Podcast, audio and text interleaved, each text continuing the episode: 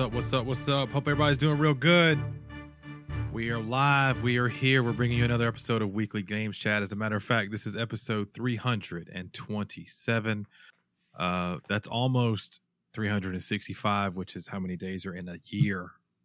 And that means like we've almost done a podcast for every day of a year. That is insane. My name is Sean. It's a pleasure to be here for you once again. Shout out to anybody who's checking us out on twitch.tv, weekly games chat.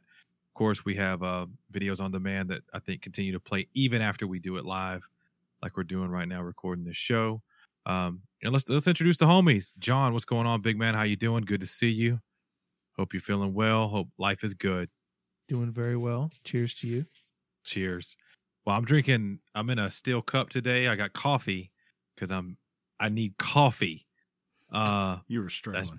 That's, that's on that's on the border of old man chat. So let's let's let's you know be careful. what are you drinking today, John?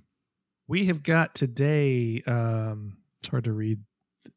This is from Yellowhammer Brewing. Yeah, Alabama. Uh, Sunliner Passion Fruit Guava. I've had that. Nice.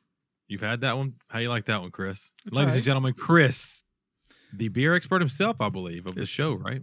It's it's good. Um, I could tell you if John gets any Alabama brewing, I've probably had it because it's probably been through my local joint at some point. So True. True. And your and your kidneys. that too. True. True. Uh yeah, I uh I I gotta say we've enjoyed some this is gonna again, this is gonna verge on old man chat, but I'm gonna lead into some we've had some good weather.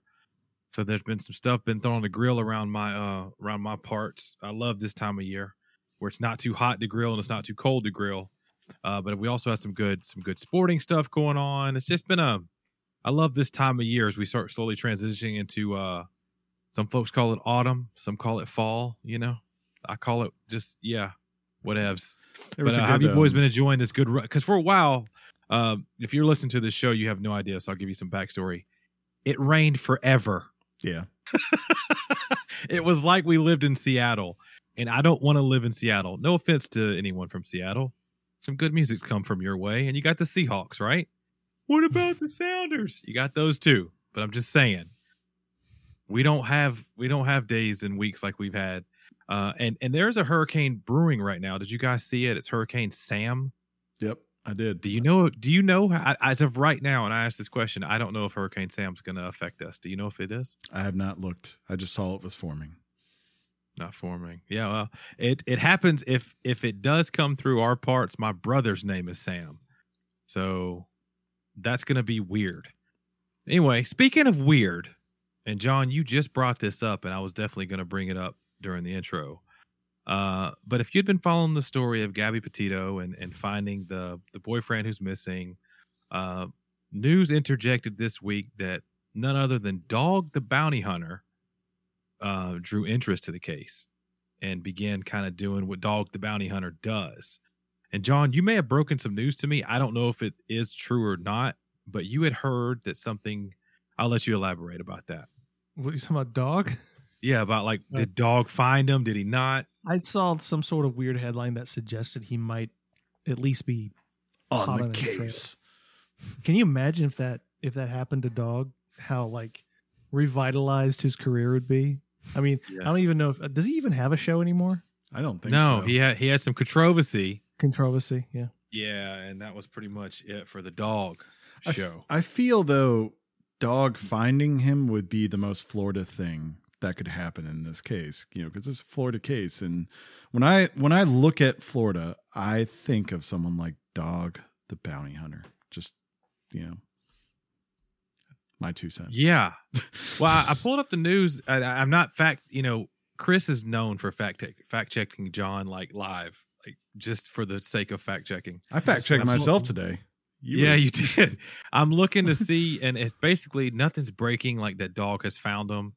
Uh, what I'm seeing on multiple sites is that um, they're skeptical that um, the FBI is going to uh, be aided in any way from like the family of what is his name, Brian? Is that his name? Yep. Um, speaking of that, uh, if you are if you're on TikTok, and I think we have a lot of younger uh, listeners, from what I gather, all of you are like in your teens, which is just insane. Uh, but you have the TikTok, I assume. The TikTok. And apparently on TikTok, everyone in the world looks like this guy, this Brian guy, because everybody had sightings of Brian on TikTok. Well, if you squint real hard, Chris kind of looks like him. Yeah. Just with a lot Wait, more does that mean? right. I'm like, yo. I and that was I started thinking, I was like, can you imagine if by chance your likeness, whatever you look like, you ended up looking like somebody who was either wanted or on the run or can you imagine? I Already had that, Sean. Explain, Chris, because I didn't know that you've had that. Yeah, back when uh, we were in the War of Terror, uh, I looked like a Mm. premier terrorist from Iraq.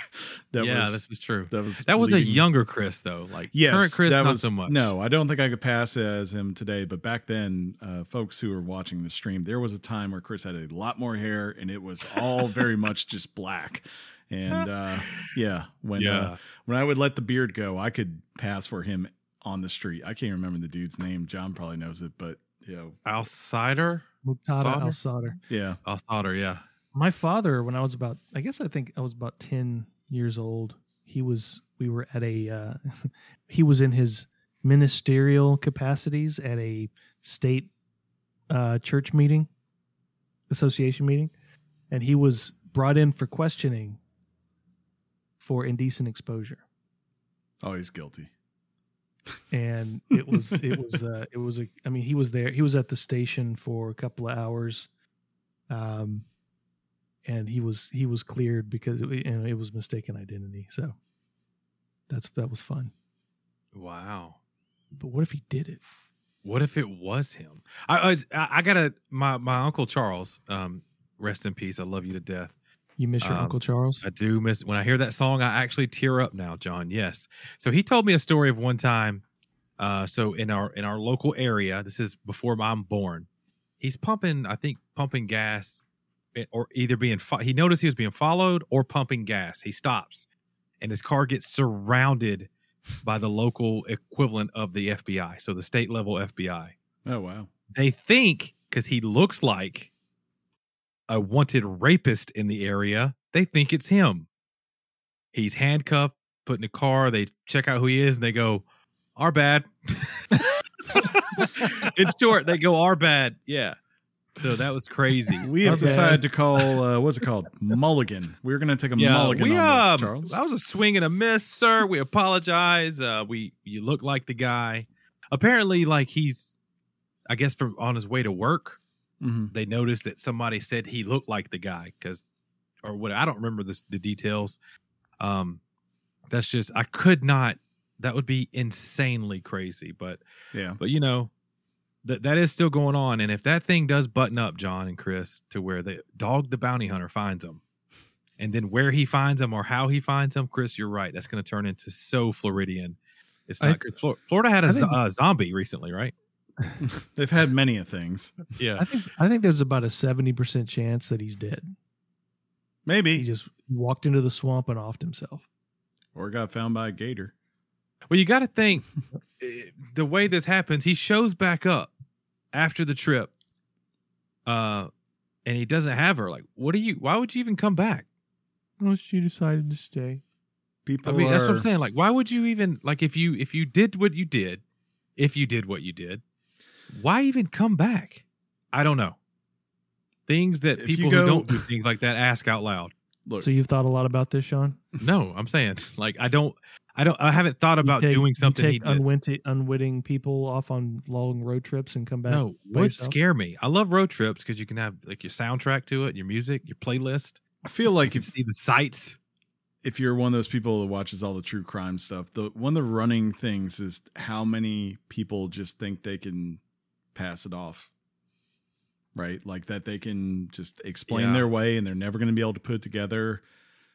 And I don't know why. You know, like there's that But one on. Netflix where basically it's all either online footage uh, from their social media pages or uh, from the police department as far as Yeah. investigation. What and was like, his name? I can't remember the dude's name, but like pretty much from the moment the cops arrived at his place, there were people saying he's acting strange. This is not right. Something. John, if you didn't see Yeah. this one, oh my god, oh my god, that's loud. How do you mute that? So it's the one where um they he basically at the end of it, I don't want to spoil it, but I gotta say it. They find the kids and the ladies in like oil vats. Yeah. That the one you're thinking of? Yes. And oh my god, Yeah. you've seen it too, John. Yeah. Uh, I don't know what it is, uh, the name of the show, but I remember like watching it and feeling sick to my stomach. Yeah. On once they realized, no, this this is you did it. You're the guy. And uh I speaking of Netflix, I just finished and I highly recommend it if you are like like Chris and myself. And I'm, John, I didn't include you because I don't want to. I don't want to if if this is not in your vein of things.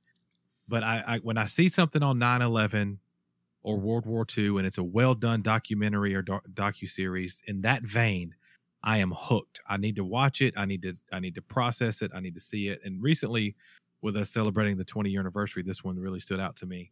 But I finished Turning Point. Um, that was the 9/11 and the War on Terror. Yeah. It was a Netflix. Yeah, I but I finished it. Yeah. and it, I- I've brought it up a few times, and I gotta say, it. you kind of go, "Wow, yeah." It's if you're our age, you you remember each little step of this docu series and how we're.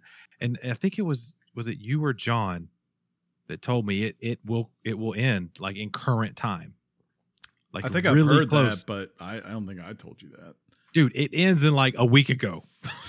Like it's crazy. It's it's pretty good but yeah. And I, I just pulled up netflix and i i follow her on instagram. I'm gonna say it out loud. I follow britney spears on instagram and apparently she has a new documentary on netflix too that i'm gonna go ahead and add to my watch list because that whole story about her and her dad and the court and i don't know Yeah, we'll uh, see. but I, I am excited, John. You won't care about this one at all. Chris sends me a link today in chat.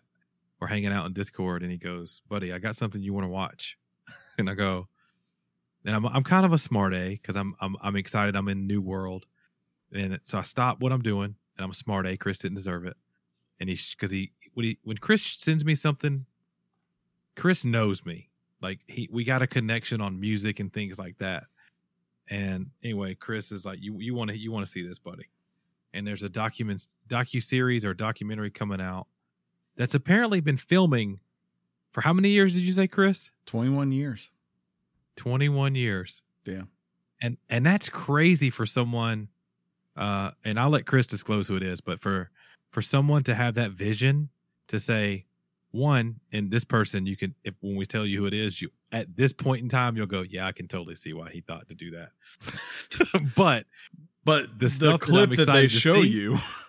yeah, it's it's legit. Chris, if you want to tell everybody what we saw, Yeah, it was the uh, first look for um, what is called jeen-yuhs, uh, and it's spelled very much in a way he would spell things to play on words. But apparently, Kanye West has been working with a documentarian for the last 20 something years.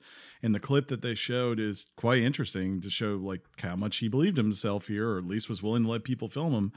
Of him and Mos Def back in 2002 performing ad lib just in behind the scenes uh, a song they did back then called Two Words. And I mean, like that is It's before nice. that is before anyone outside of those who are fans of producers and hip hop knew who Kanye West was. Yeah. And you could tell, like, uh, what's his name? Uh, I cannot remember his name right now, but um, he's in um, Remember the Titans. You know, strong side, left side. That yeah, the dude, he's in the room. Uh, I yeah, he's in the room. Yeah, He's yeah, in yeah, yeah. there, like, and they're all just like, "What is this?" You know, and Yeah. it, It's on the cusp of what eventually would become, in at least in in his early career. Yeah. uh, people respected the music Kanye West made, and I think to a degree they might they might steal. yeah. Uh, but the Kanye West persona kind of blew up, I mean, and it made you shy away from music. if it's truly the whole like consistent access periodically throughout that time period, it, it will be very interesting to see someone go from this underground guy to, you know, just the biggest guy to then kind of where do I go from here to then, you know, the later stuff like first, you know, how's the Kim stuff go down to then the mental stuff coming in more of a, uh, in play in his life along with the various scandals he's had throughout. Um, Yeah. you know that that's an interesting documentary from afar. I, no I'm wondering too if if and I and I'm I, I should know this, but like if what we saw or what when it starts, will they Hmm. even mention his the passing of his mother? I'm sure. she was very instru- yeah she was very instrumental in getting him started um stuff like that chris Yeah. we did have some sports this weekend i sent you a text of uh southie uh, they did they were on the losing end of a one to nothing game in the I really- look, I doubled down because I was like, when I looked at their record, I was like, I gotta know this is for sure my team. And sure enough, like, there's like one other I could stretch and go like, okay, maybe it's a little bit further, but it's still in the ballpark of what I could go. But I was like, nah, Southampton appears to be would be yes, regionally my team if I had to adapt one at least right I now. think so too. Yeah. To back it up real quick in chat, thank you so much, SoFly. Uh, the documentary, documentary, is that what I'm? I'm going to say that word now on Netflix about the family and the guy. It was called American Murder: The Family Next Door. Chris Watts' story. Yeah. The, the dude's name's Chris Watts. It is intriguing AF. Very much. If you're into murder mystery type things, or like like you John mentioned earlier, the crime dramas or the crime shows on TV, Chris. I have a recommendation, by the way, for a new show I've been watching, which is actually based off of a classic sci-fi book series. Um, that of all things, um, is on Apple TV right now, and it's called The Foundation. Um, it's got Jared Harris in it. For those who have, know who he is, he's pretty well-known guy, uh, and Lee Pace, who everyone probably everyone probably knows Lee Pace as being um, what you call it from uh, Guardians of the, son- Galaxy. the, the son of that Um, salsa guy, Ronan. No? He played Ronan in uh, Guardians of the Galaxy. He's in there. Oh, Um, yeah, and it's it's really Sean. You would like. I think you would like the visuals because like there's things to this that are very from a visual standpoint are very Star Wars. Like just the unique look of the universe that they're going for, right? But on the other side, um, it's also I would call it more. What's the better term? High sci-fi, like where it's you know very much about hardcore issues and you know like what what does it mean to rule? And like the idea of this is like that there's just been mm-hmm. this galactic society that's been around and existed for 60,000 years. And Jared Harris's mm-hmm. character has basically been able through science to figure out that they're on a decline and eventually they're going to go into a dark ages. And so you have this big power struggle going through of those who control everything, Lee Pace, trying to keep civilization together versus like Jared Harris's side, which is trying to build a safety net for the future so that the dark ages, instead of it like having to last for 50,000 years, may only last like a thousand years instead. So it's it's been very interesting so far. I was in like Apple, uh, in the words of uh, what you call it from Jurassic Park, spared no expense. There's well, I've no noticed that they've got some some good products coming out that have interest. Uh, have shown interest at least to me. I, I and I kind of go, I, I need to get that Apple Plus or whatever. Maybe. I, I would tell people I don't think it's something you need to have month to month, but it's like that thing where I would tell people maybe for this, this is a good time period to pick it up in the near future because you wait a couple more weeks, you could have all the first two seasons of Ted Lasso to go through, um, Right. and then you'll have this series pretty much wrapped up. And then there's other things like Central Park is really good, uh, and there's one other I can't remember the name. There's something they're promoting now with Jennifer Aniston and Oh, uh, morning show. Yeah. yeah. I haven't watched that yet, but I probably What's the one they had before that? Like News Week or something like that. It had to do with news anchors as well. It was one of the first Apple shows. I have to, if I I, think find you- it, I'll, I'll bring it I think up. you're still thinking morning show because that was like their premiere show. Uh, this one had. I'll, I'll find it. I don't want to elaborate. Mhm. It'll drive listeners crazy. All right. Uh, let's end this on some good news. Uh, do you think we're pretty good? We got a good fluff intro going right now. I kind of think we do.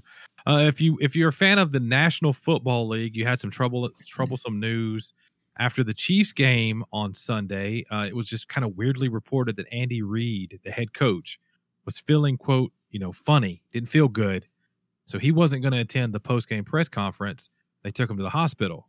Well, Andy's been released and he's going to be rejoining the team if he hadn't already. So that's good news for the big fella. I, I like Chris. You kind of turned me on to what kind of coach Andy Reid was and how it was deserving that he win, or he you know would win a Super Bowl and deserve that kind of stuff. So yeah, I love it. ever Andy since Reid. then, I've kind of been following it. So that's some good news. Hopefully that that cheers you guys up a little bit. And Chiefs fans, I know you had a loss. Oof, but at least you got Andy Reid back, so that's I pretty think- good. I think this is the first time in like six years they've had a losing record in September. Yeah. So in college football and in pro football, I'm seeing some parity. Like, and we say that almost it feels like every year there are some teams that kind of rise above the rest, but Yeah, we've been we've been talking about like this weekend for college football, especially is. um I mean, there's a lot of interesting games. Whoever thought that game day would be going to with John? You know, I'm sure John's going to be there for game day uh, in Athens because they're playing Arkansas.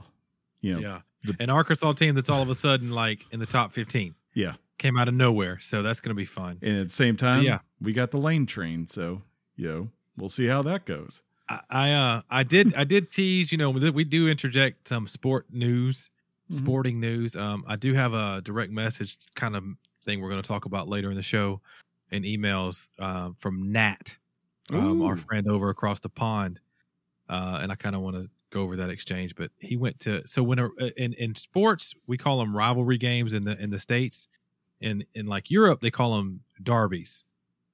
I think I've told you guys that before. So like if Lon- two teams from London are playing, it's called the London or North London Derby. Okay. It's it's really cool.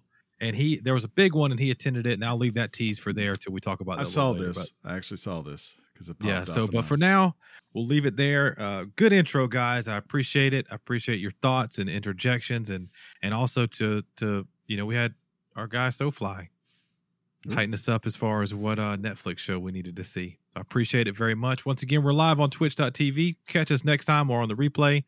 And I think we're ready to talk about a game. Both of my friends here, I think, are going to have uh, much to say on it, but I don't know if they're going to be aligned. We'll see.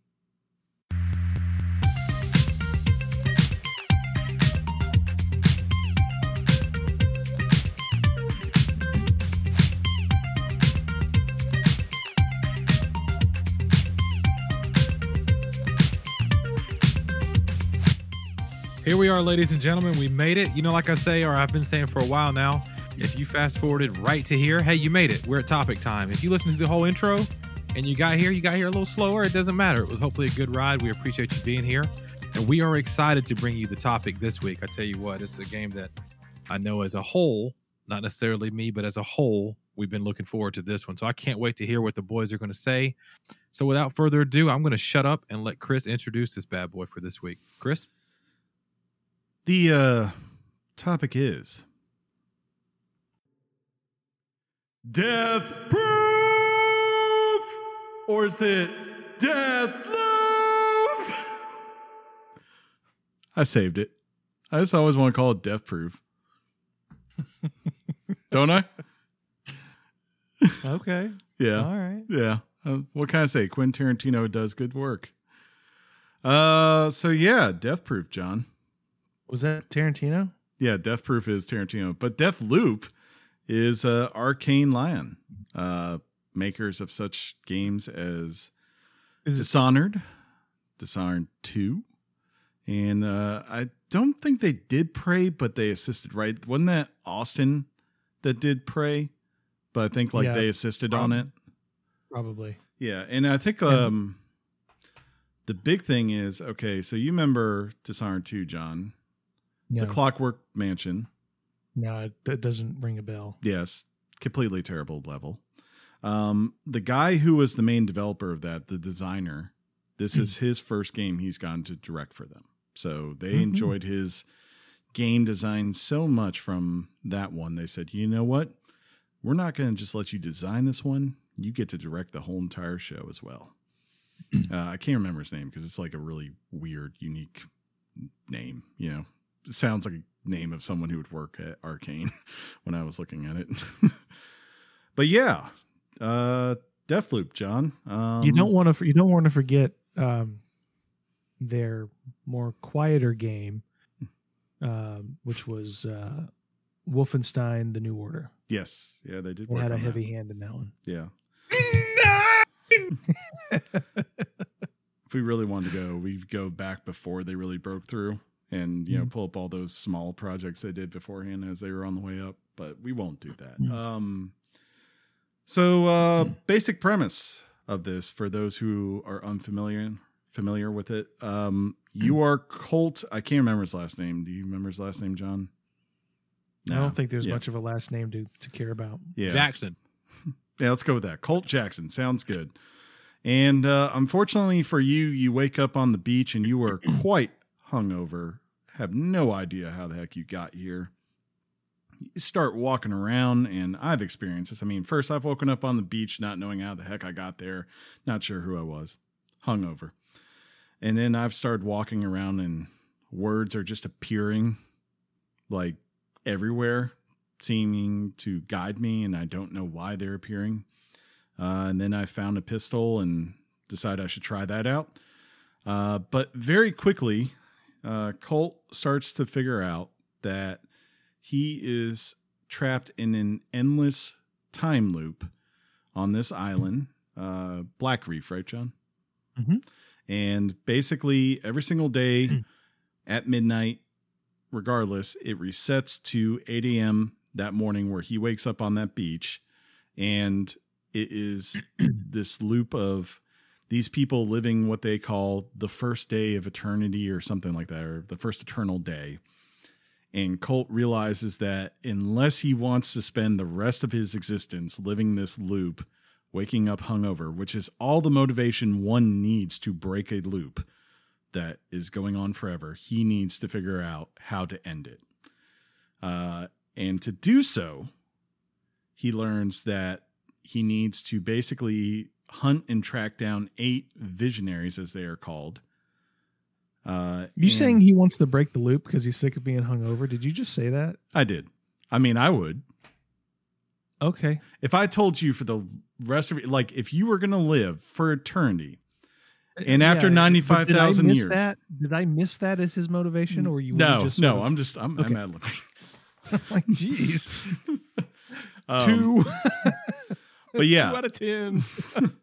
he, um, he Tripping basically, me out, John. I'm trying to eat hot chili soup thing here, and John's coming in with some zingers. I love it.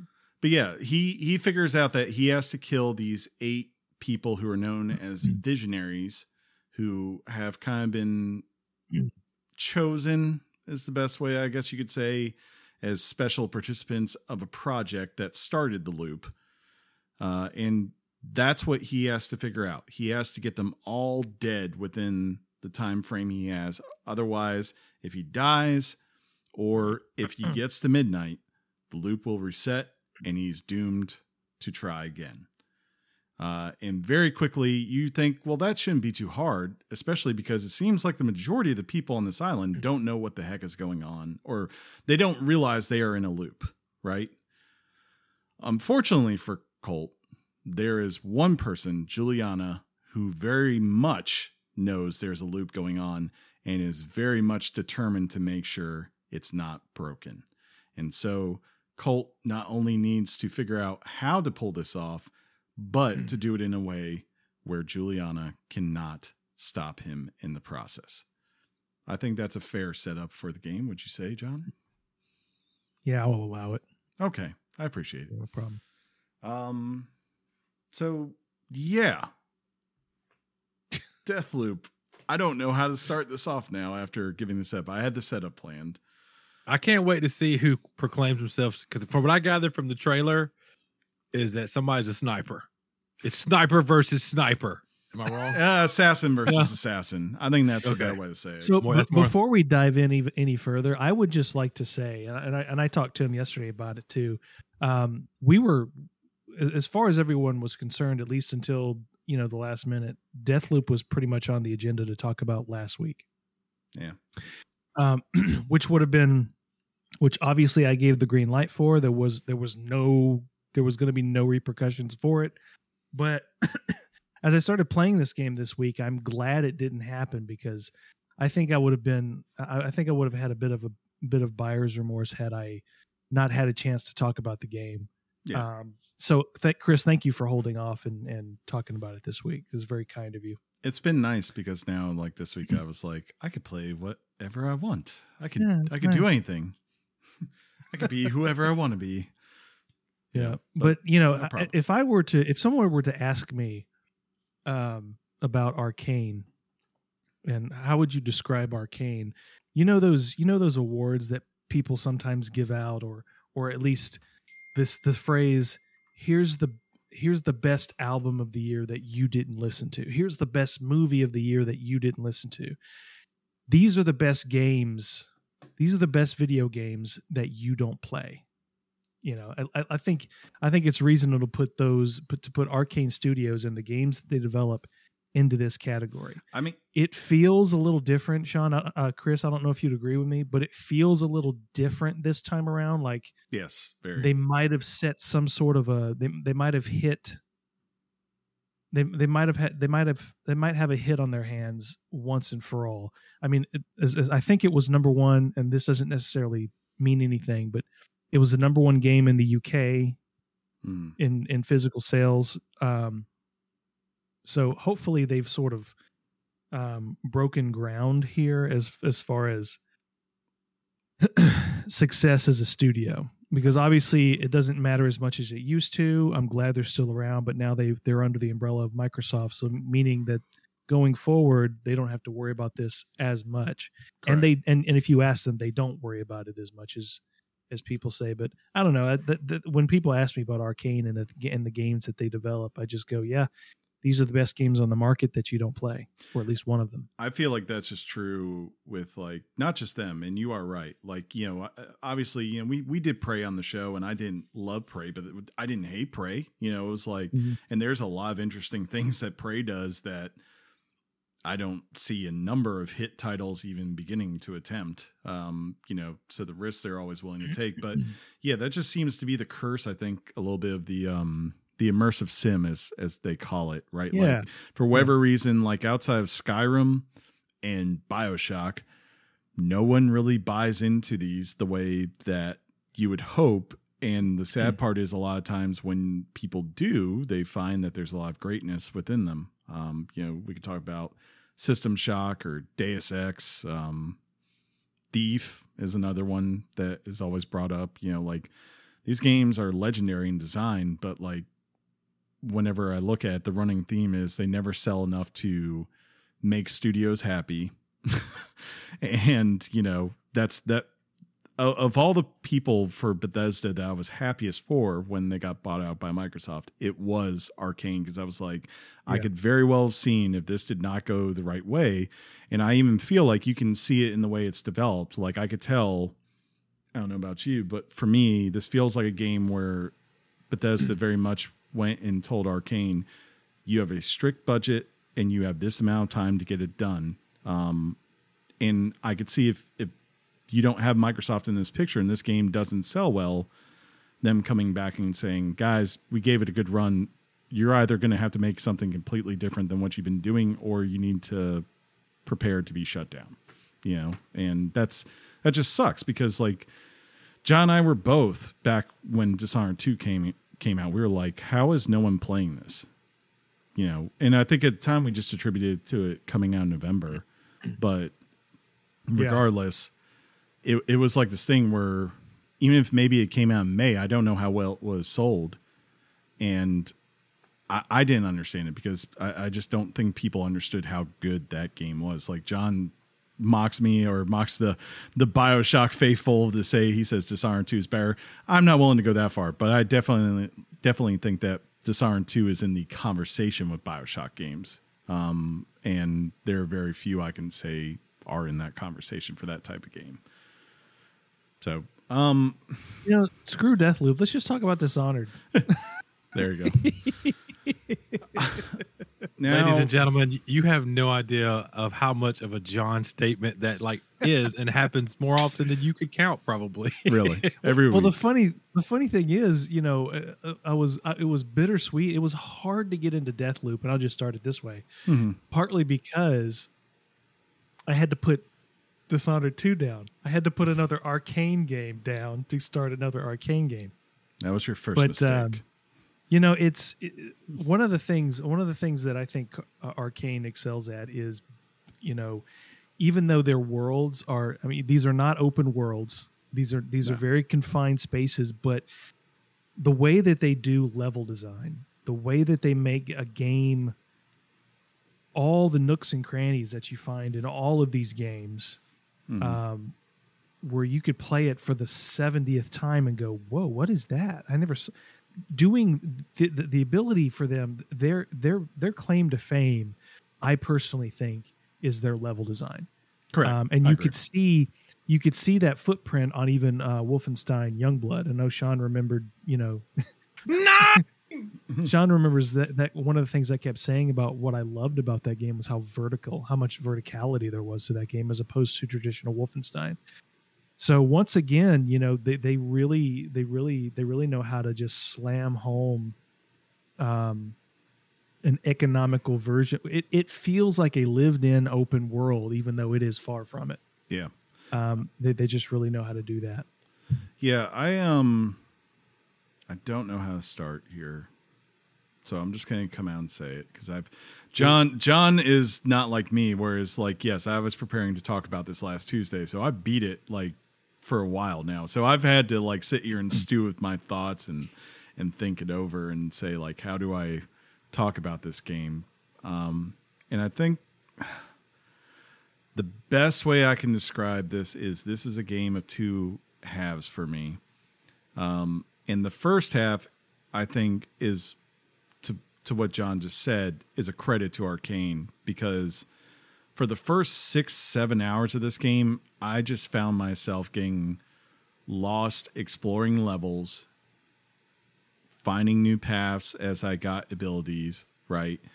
Um, being given objectives in those levels at different times of day. So so to give a bigger picture here, like this isn't a game where you always have a running clock, right?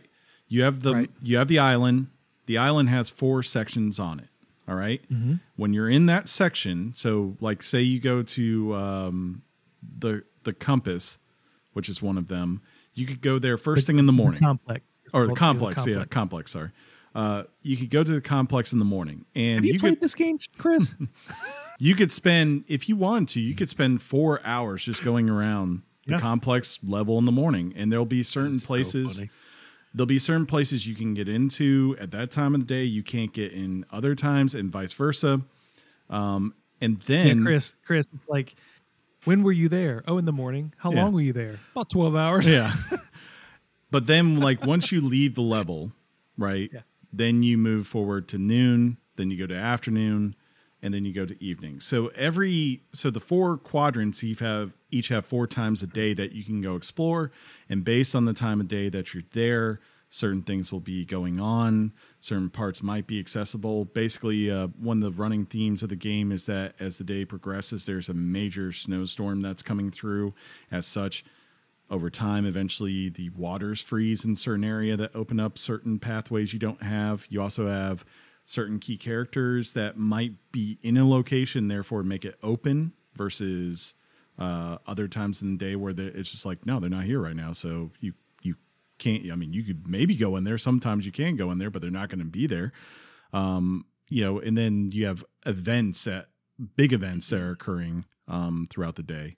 Uh, and like going through those early hours and especially i would say with a number not all of them but but i would say the vast majority of the visionaries the first time that you're actually really confronting them right? Where you know there's a time of day they're going to be somewhere and you have to go in. Those are that is arkane at its best. Like going through those places like i had one john um frank is one of the guys you have to go through. And John told me like, yeah, you- it was interesting. You had to do this thing to go through the level, and I was like, yeah, I did that my first attempt too, and I died. And then I went and explored more, and I found this way to circumnavigate that. And he had not found that. Like that is where you see the brilliance of arkane level Mhm. design, Yep. where it's like if you're willing to take the time to figure out things, um, and especially use the tools that they are giving you, you can have a bunch of creative fun uh, and surprises in this as to just how you can overcome. Like um, Charlie, you know, Charlie. The first time I I beat him, I didn't even have to face him, John. What'd you do? I I've I went to the side and I saw a window and I hacked the turret that was defensive turret that was in there and he was in there and it shot him and killed him and it said he Charlie has died. One picked up his slab and I was good to go. I need to try that. right? Like things that. there's things like that like um and, and just like to give you the idea of how like at times this game can be creative. You can sit there and like there are these little fireworks they're sticking in the ground and you have grenades. You can go and literally stick grenades to the fireworks, shoot off the firework, and if there's a dude standing on top of a building, the firework will go up and hit them and blow them up. Like things like that is just so impressive uh, as far as like freedom of ability to to think and how to solve problems. Um, but that was where I really did find like this game was at its best. Like those early levels where I was very weak, right? Didn't have tons of abilities. So we should probably get to this point. In this game, the visionaries carry these things called slabs. Not all of them, but the vast majority of them. Um, for anyone who played Dishonored, they're very similar to the power sets that you had in those games, minus the rats. Um, there's a couple of new ones, but like the the most popular, if you played Dishonored, Blink is this ability in this game called Shift. Domino uh, which was the ability to basically connect two minds to one another and then just have to kill one to kill the other. And here it's called Nexus, and it's been expanded into kind of like an area, almost grenade type effect, where pretty much if as long as someone's within five feet of one another, their brains are to connect, and you can kill one and take out five at once.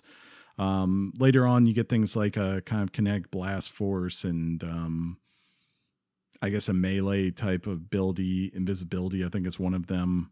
Uh, and I feel like I'm forgetting one. No, I don't. I think I think they keep they kept it pretty basic. There might be Yeah. five, five, Five or six. It's five or six. because one because there's one there's one there's one visionary that doesn't have one at all, I know Wenjie doesn't have one. and Frank doesn't have one. Yeah, yeah, I think you're right. Wenjie and Frank Yeah. don't, and you don't ever get Julianna's um, ability. She has her own, but the the Does part she have her own, or does she sort of she does use different ones at different times? She had she is like Colt in this way, where she has her own. Like we have, uh so Colt has an ability called Reprise, which basically after he gets it, anytime he's in the map, he has to die three times before he fully resets. Uh, her ability, and this ties into why it's important, is because there's PvP in the game, and someone can actually be playing as Julianna if they so choose. Uh, she has the ability to mask her face as anyone. And it kind of works Okay. twofold, right? So it Right. allows if you're going against an actual person online, they can kind of disguise themselves as as they approach and try to get close to you. And uh, honestly, it also works in the way for the AI to basically pull an Agent Smith type move, where all of a sudden the guy who was just walking over there turns into Julianna and she's shooting at you and trying to kill you. You know, it- that's kind of like the trade off, depending on where you're going with it. But um, Yeah. But no, like those early air, uh levels. Um, so people are like, how do you defeat the level? How how how are you going to overcome this? You eventually get this thing called residium. Is, did I say that right, John? Residual. Residual. Okay. that allows you you you basically absorb it from different items in the world and whenever you kill one of these visionaries and it allows you to infuse guns uh the abilities you get trinkets uh and other things for your guns and and yourself uh to keep them every time the loop resets and when you're starting out and you don't have much, this is a very valuable resource because you don't have a lot of abilities, if not any.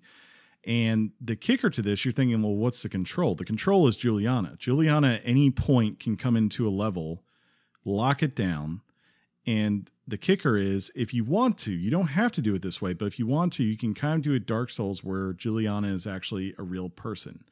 And I had moments where I had gathered a slab you know that I'd been working for for a while and had like 13,000 in uh, residual and was just trying to get back because I'd found a really nice gun and I have this and I'm just trying to survive the level and I died and it was very painful but I was like that's pretty cool right there you know um So you had your game open to the online community. I did not always but for a good good part of it when I got towards the end I was just like okay I- it, really later on. I don't think it plays as much as a part because then you're just trying to figure out how to get to the end as opposed Well- to collecting. When when you were open like that online, did how often did you get bombarded? It would happen. I would say if you go through the full day, at least one time, she's going to invade. And I, I also had, I mean, even in my my final like victory run, she invited, uh, she invaded twice during that run. She invaded at morning, and then she came in the evening again.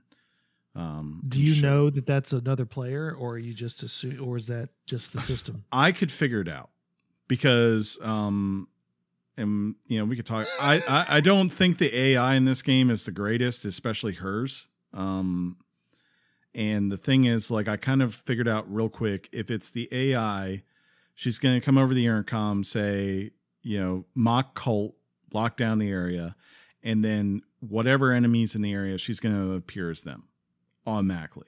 So if she is in the area and she doesn't appear right away, I know that the player's been dropped somewhere in the world and they're coming for me and I just have to get ready for it, right? And some of them they are they are true SOBs where they will wait until you are truly at your most vulnerable moment and come up and inflict pain on you when you are already battling so many things around you, right? um yeah, that that is probably the point of the game that was the most exhilarating for me. did you do the uh, online at all, or did you just always keep it single player? no, I locked it down. I was just like, no, I just, I'm just gonna play it straight. None of that, none of those shenanigans.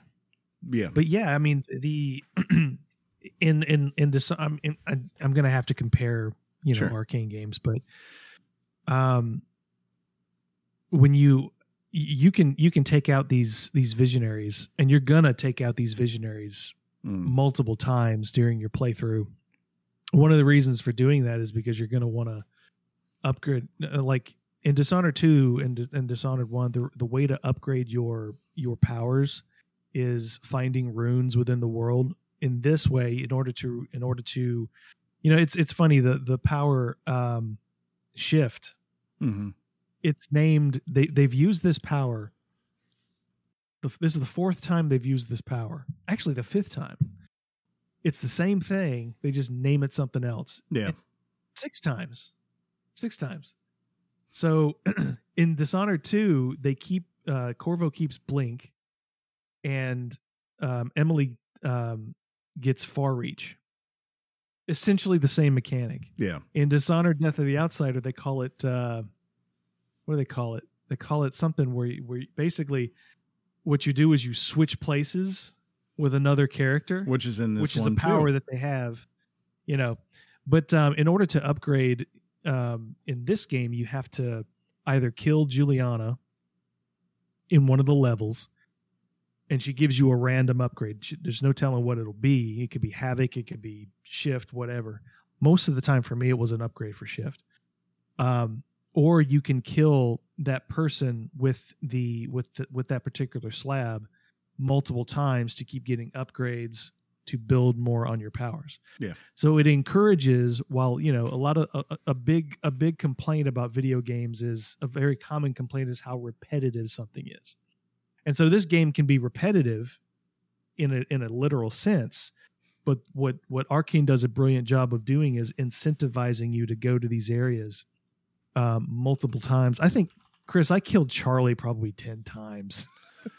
Um, I killed him so I was in that I was in that level hunting him down so many times partly because he was the method in which I was really learning how to the different the different structures the different the different systems within the game because the game is very system heavy sure. in in, in um it's it you have to I mean it's like the reason they have four areas and not five or four areas and not six is because there's four different times of day. There's morning there's afternoon uh sorry morning noon afternoon and evening. And you can zoom and fast forward through a through a loop.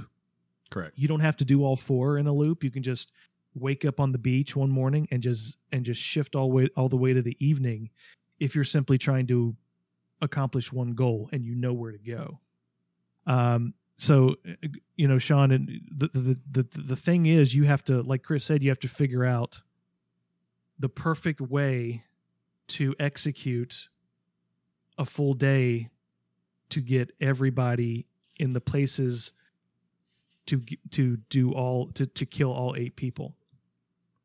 What It you what you have to it do. sounds cool. It also sounds like it could be exhausting.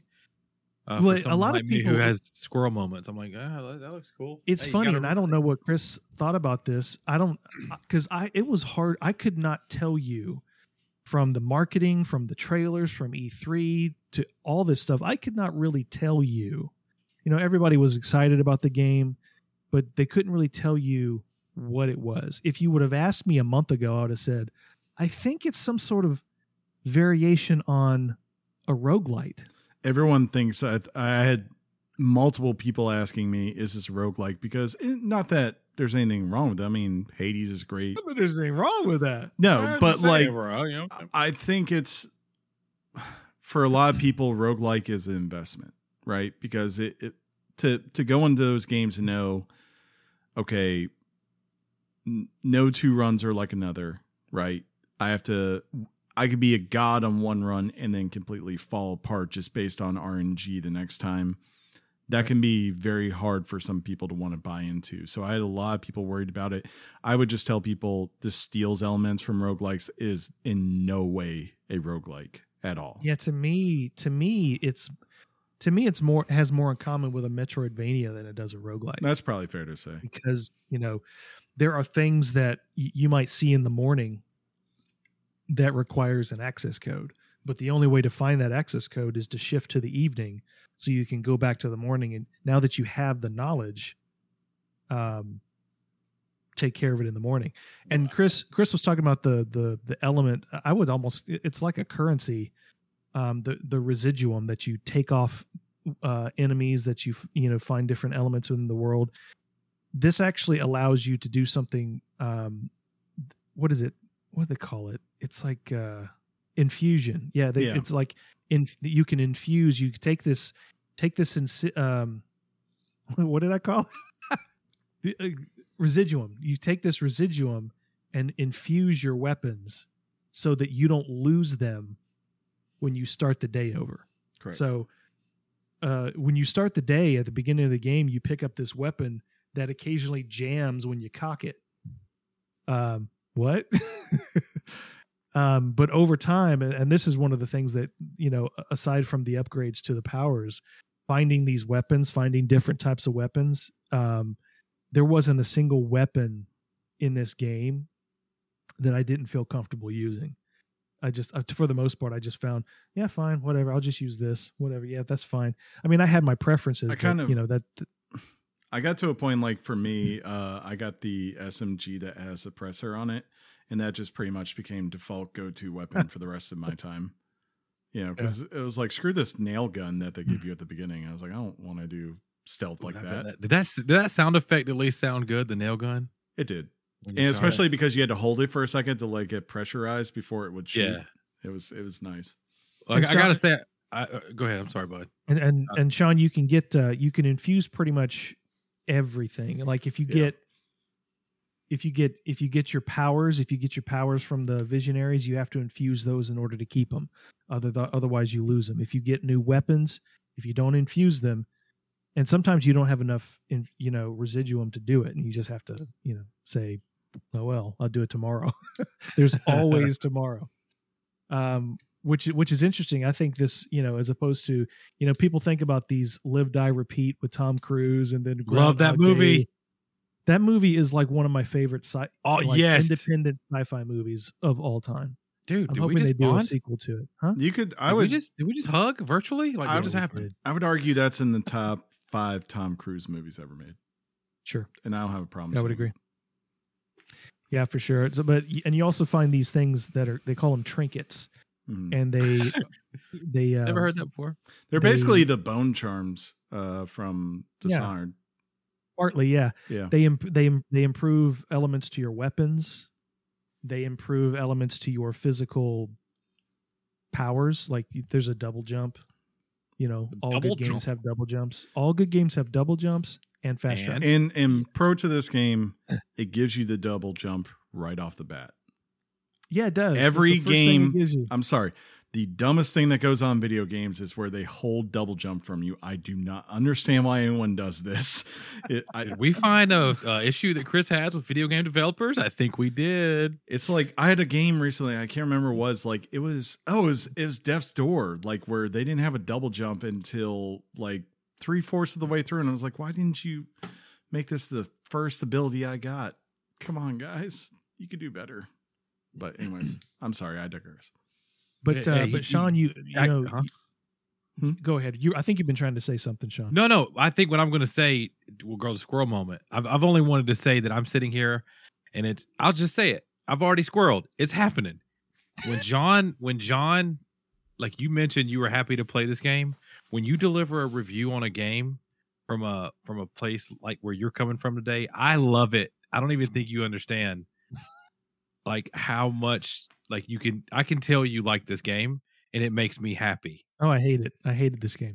No, But but, I, me- something that you do that you don't even know you do, and the whole time you've spoken, has kept me engaged. So Gotcha. uh, it's dope, and I love that you keep having the parallel with Dishonored. That makes me happy too, because that's your jam. Well, Dishonored's the be- the greatest game ever made. Yes. It's better than Bioshock. It might not be better than Breath of the Wild. right. That's a good uh, game.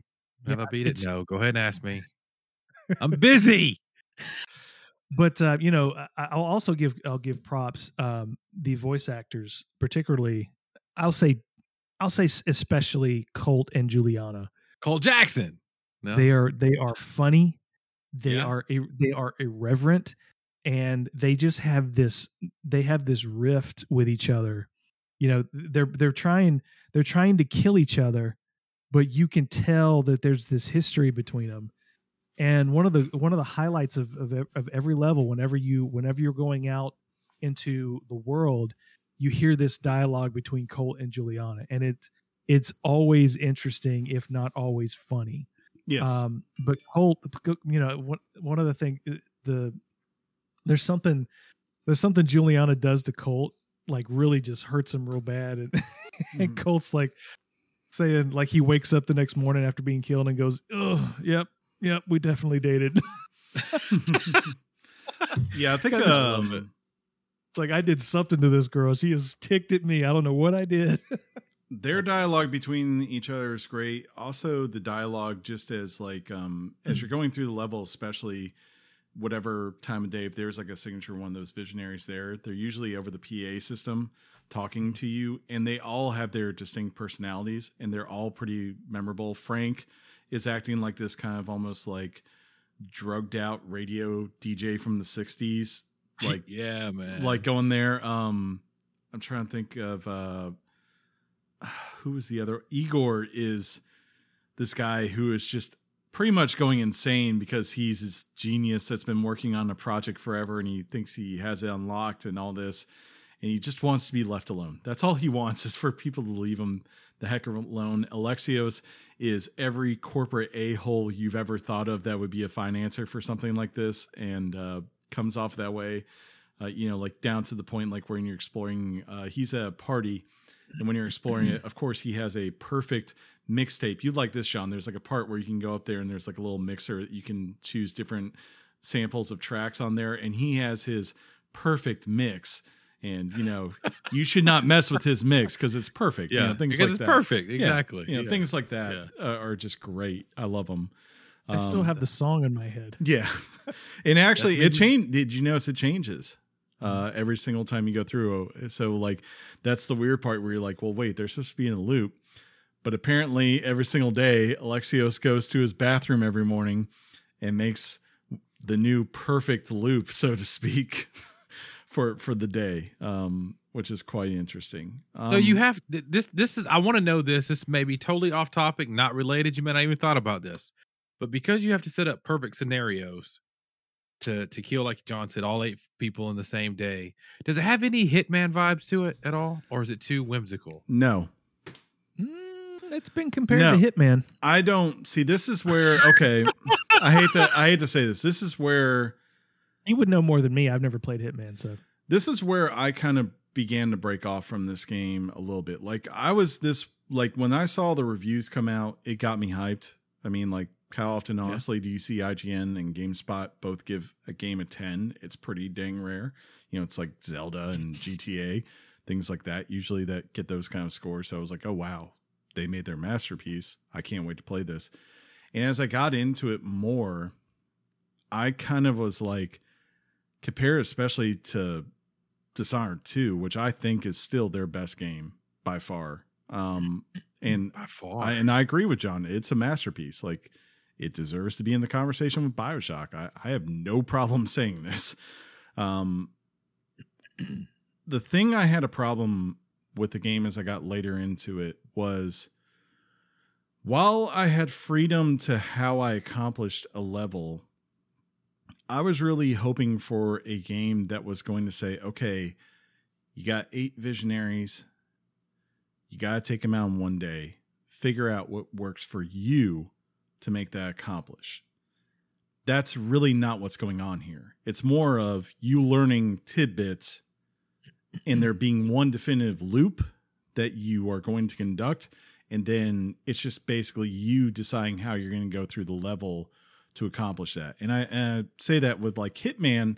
Hitman is basically look, you've got a goal to take out this one person. We're putting you in there and you've got 9 million ways to go about it. Kind of like how Dishonored is, right? Like Dishonored is you've got to go do this objective in this level and you can go guns blazing if that's what you want to do. You can influence other people to do things that you need them to do. Like, you know, Dishonored 2, or no, I think it's Dishonored. The first one, I remember one of my favorite moments was when uh, Dishonored has an ability you can slow down time, right? And there's these two dudes that go to a sauna to have a conversation. I froze time, opened the door, dropped a grenade in, closed the door, and then un like unwound time and I heard one go, wait, what? And then you know, and they blew up. And I was like, that that is just so cool that I can do this in this kind of game. I really didn't ever get to that level of a moment, but and, and even if I did, it was in the confines of like I have to like especially cheated out of doing it the way you were correct. wanted. like like there there there are two characters particularly and it's funny because they're linked to that first time period day. You know who i'm talking about john? Yep. you have to do that there and you have to and, and like especially with uh the one character of those two there's nothing else you can do for him you, you know i i never can figure out a different way to get to him and and take him down and accomplish the goal and that was where I started to, I would say, like, it wasn't the only time I had seen cracks. I'd, I'd seen other cracks. I started to notice that the AI in this game really isn't that strong. you mentioned that. Yeah. Yeah, like they are dumb. Like I can walk up almost right next beside them if I'm crouching, and they're just like looking out in the water. They're just- Awareness. yeah, they're zero.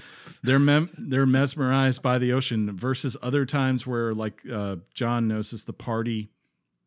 I don't know if you ever had this. I had points where I was in the party, no one's around me. I'm upstairs. I'm crouching. I'm walking. All of a sudden, I look down. There's like 30 exclamation points go up because apparently something I did told them I was there. I don't. They don't come after me. Um, but They're you just aware. Yeah. yeah, and it's like They're looking for you though. yeah, and I have no idea Pretty why. cool. I have no idea why they're looking for me. That happened to you too, John. You changed his mix. right? I didn't do anything to his mix. You messed up the perfect mix, bro. The funny thing, I didn't even do anything to the mix when I actually uh, got him the one time. I thought I got spotted and I was just killing a random person with the force push and pushed him I was off, just too. mowing down the party and eventually found the guy. Yeah. And it- it's like this thing where the other side of it, um, getting into, I guess, more on the complaint side of things here, as far as where Wait, I say, just getting into the complaint side, Yeah, bro. where I say this is a game of two halves. To me, the first half is really, really, really good because, as John said, they do great level design, they do great characters, um, just great environments all around. Maybe not as much of the um, the world building that I wanted as what you got in Dishonored or in Bioshock. Like, there's not a lot of um, I would call it secondary stories going on. Like, whereas um, the most recent I can think of is Control, right? Like Control, there's all these secondary stories that I never actually see, but I consistently am finding paperwork to tell me about and and understand like what the lifestyle of this office place is. there's not a lot of that here. You get a couple of conversations every now and then as you're just observing, as you're moving around the world, but there's not like a bunch of sub threads, right? I think like the most interesting I found was a dude setting up this domino block.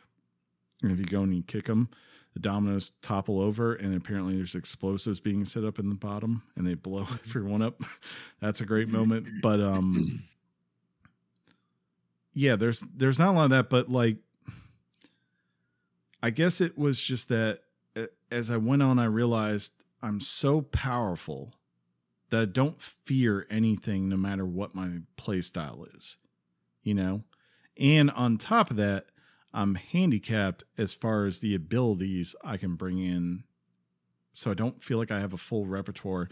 Uh, John and I were talking about it Saturday. I love about Dishonored is you could at any point pull out any ability you want to use. Here, you're pretty much limited to two, and I feel like 95% of people who play this game are going to put shift in one of those abilities because you just really need to get around. So, really, it's you have one secondary ability. And I would love the ability where I could stealth around, set up traps, do things, and then when I'm ready to cause chaos, switch to other abilities and then say, here we go. Let's see what happens. I can't do this here. Um, and that's where I feel like it drops off is that the enemies aren't that smart. The the trinkets and power ups I get eventually make it where they're not much of a challenge and you can get out of danger whenever you need to.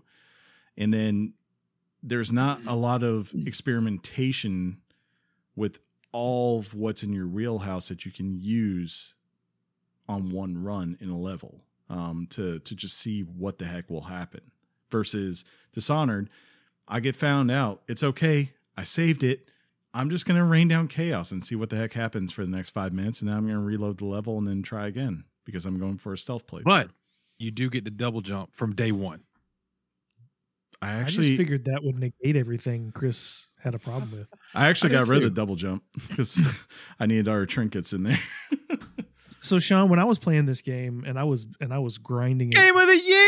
I was grinding I was grinding this thing all weekend because I was like, I cannot have Chris give me an extra week and not finish this game. I've got to finish this game. You're welcome.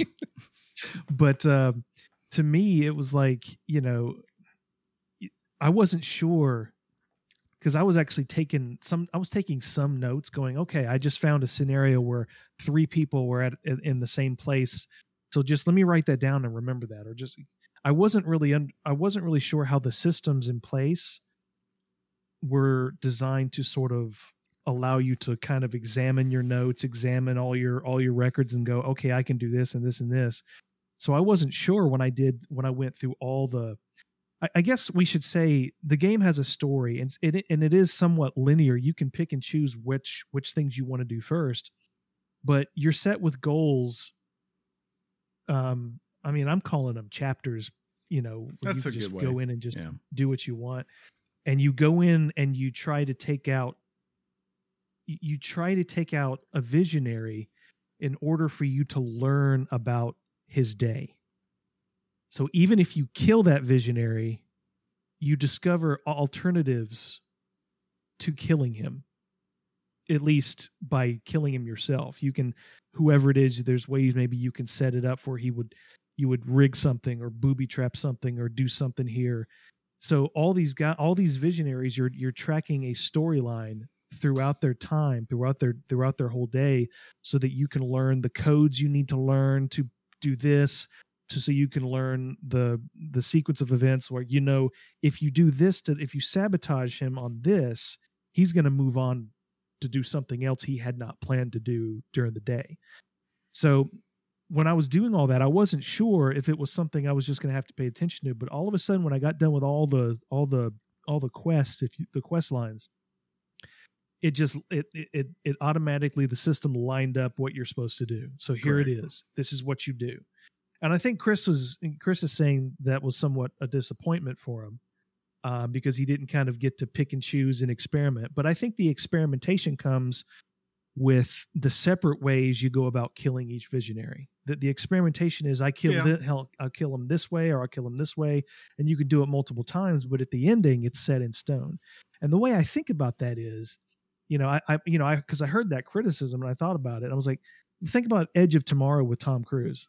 He had to relive that day thousands of times, I believe, thousands of times, because he found out that if he did it any other way, it would not work. And I think that's I, I think that's why I think that's how time actually works. It's like it's like you step on a it's like somebody stepped on a worm 500 years ago and you know Gandhi was born. I really just think that things happen that way in the system. What is it? What is it? Jurassic Park called the butter. The what is it called? The uh, Butterfly effect. no, that's chaos theory. Oh, yeah. Like a, a butterfly flaps his The- wings and a hurricane starts. You Drip know, of water. something like that. yeah, I got you. And Tom Cruise, that character, realized that he had to do everything a certain way to get to the ending of what he was trying to accomplish.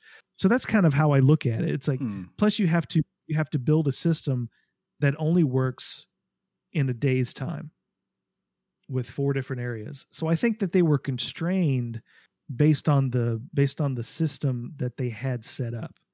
Um, but I think but I think the way I, I think it choosing the I, I think it building the path out and one path, I think that actually reflects the way time works in science fiction. It's like in order Yeah, to do like what through, you through experimentation, you discover the path. it's the path. You can't do it any other way. I mean, that's I mean that's how that's how Groundhog Day worked. That's how that's how Edge of Tomorrow worked, Palm Springs or Live Die Repeat, whatever you want to call the movie. I just think, and so I, you know, I was I took that into consideration. I was like, oh man, it'd be cool if we could just really kind of experiment Um, and pick and choose and get it all done. But you really, in in most in most scenarios that we've been told as an as, as an entertainment medium, that's not how it works. Hmm.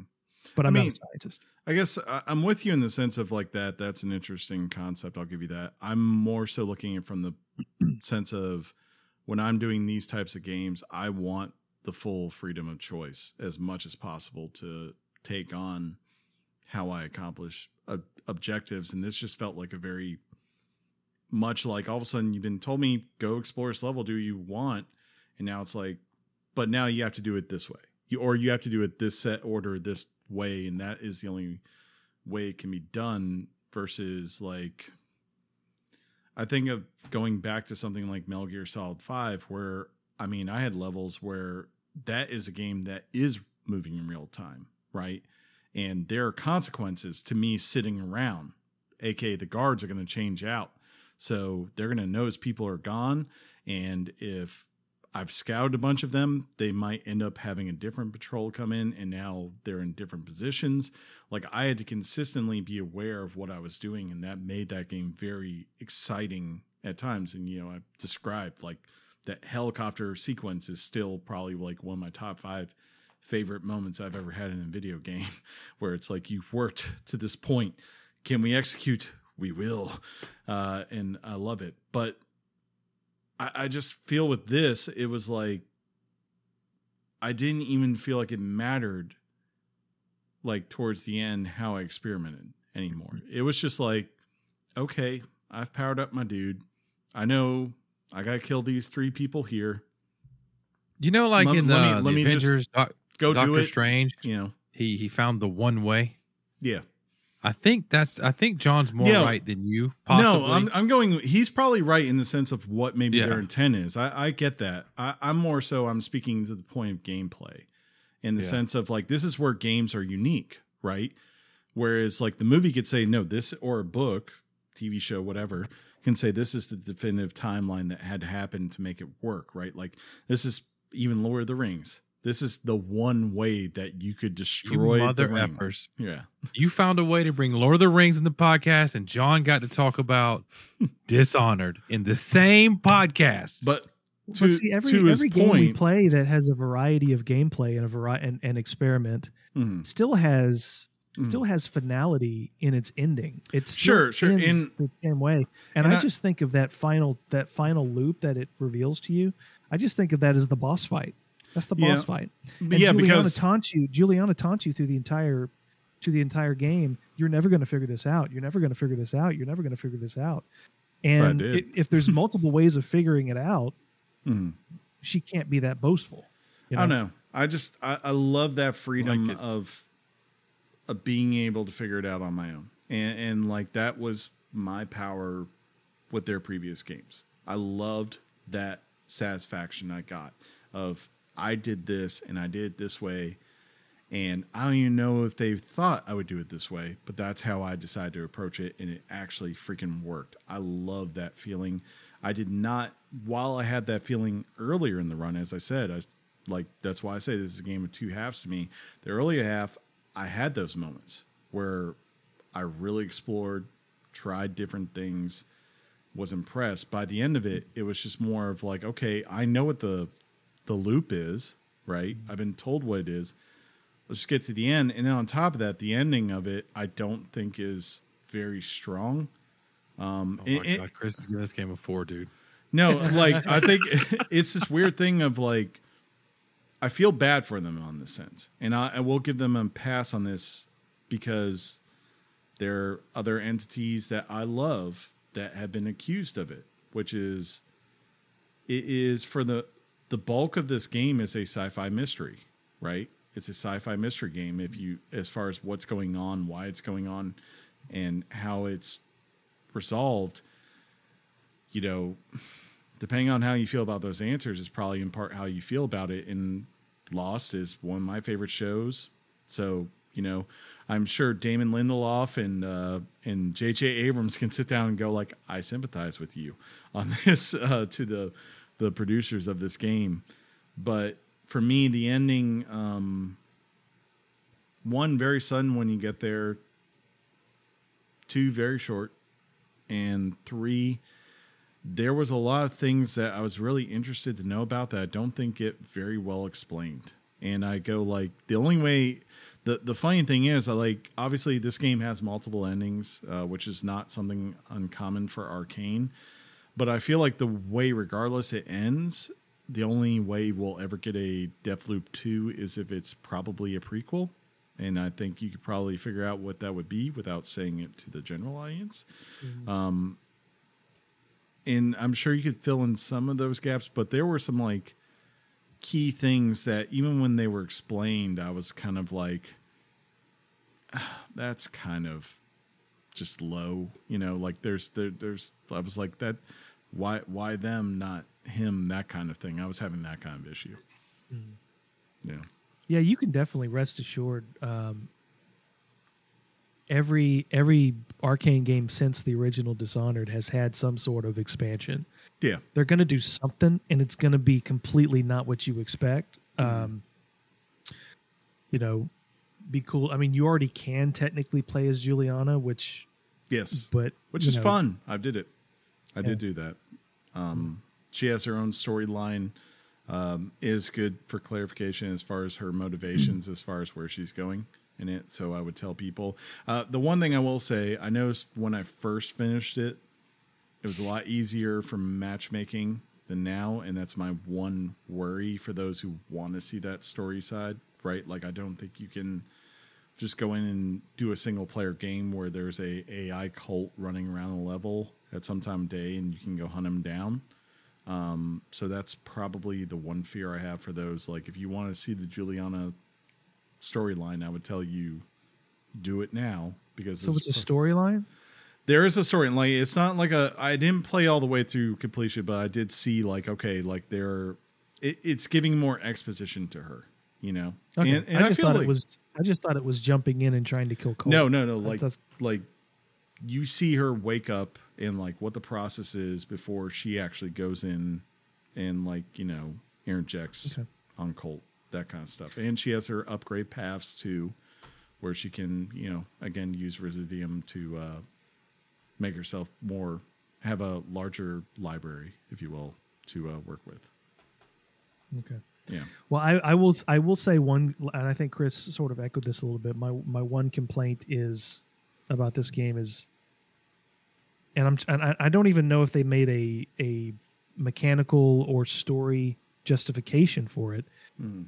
Um, when you were locked down to two um, slabs, and you've got three slots, you Yeah. got three slab slots, slots for slabs, but one of them is permanently occupied by your yeah um, by your ability to die reprise three times before you reloop. Um, I, I wish you could just interchange things when you need them. I don't. I don't think that they made a justification based on the loop. They might have, and I just missed it. But that's one thing because when you when you're when you're starting off and you and you get loops, like the first one I got was shift, and because I've played every other Dishonored game, I'm very comfortable with that ability. It's and I just I never like the two one the, the ones that I use the most, probably ninety percent of the time was shift and um the invisibility Oh, use Uh, Aether ether, yeah. or Ether, whatever. Yeah, And you can beef that thing up and it's it's pretty awesome. I agree. So those are the two that I used. Um, That's what you but see, that's that's a complaint of mine. Um, no, I'm I'm with you because like I'm with you. Like it's a good reprisal is a good ability to have early on because you need that ability to say I don't want to die and lose everything. But it would have been nice late in the game. I could take that out, and again, that might have solved some of my issues, like where I don't need this anymore. I'm willing to risk. I have one life to live, and that's it, right? And I'm gonna do shift Nexus, and then maybe probably mine would have been Kinetic because those two, the first two, I can go stealth all throughout. But it would be really nice to know if all of a sudden I screw up and I fall onto a patio and there's four people there at the party that they can just look at me and I just go, bye. And then they all fly off the side of a mountain. particularly since there's no penalties. For, No. you don't you don't get that stat board at the end of every level. Like here's how many people you killed. And Did you were you a ghost? Did you do stealth? and there's no uh there's this is we should say this is like really the first time where there's no negative effects based on your playstyle right like you know whether you're talking about dishonored obviously story wise it affects your ending in the game if you kill people it's a much darker ending versus if you don't on the flip side with prey it was about what kind of alien powers you took on and Mhm. basically it would corrupt you uh, towards the end versus not. So you know, like this was, I think that was one of the things I was really excited for in this game was that idea of like freedom because it felt something, I guess more more akin to uh, a game that I really wish we would have another one of Splinter Cell because Splinter Cell is here is a ton of options. You can go non lethal if you so choose, right? But if you want to, you can also do this. There's no wrong option as far as as long as you accomplish whatever your objectives are. And that was the one thing I appreciated with this game. It was like you can murk as many people as you want in different ways as you want, and there's never a penalty to you, the player, for deciding to play that way. Yeah, it's like Sean was playing Dishonored for a little bit, and he kept he said something like, "Man, there's rats everywhere." Because he was, killing, everybody. everyone. um, So yeah, that's uh, I, I I I think that I don't know. I think, think that we're good. covers. um, So uh, John, should should I go first? I feel like I should go first. Are are we here, boys? I think we're we here. are. All right.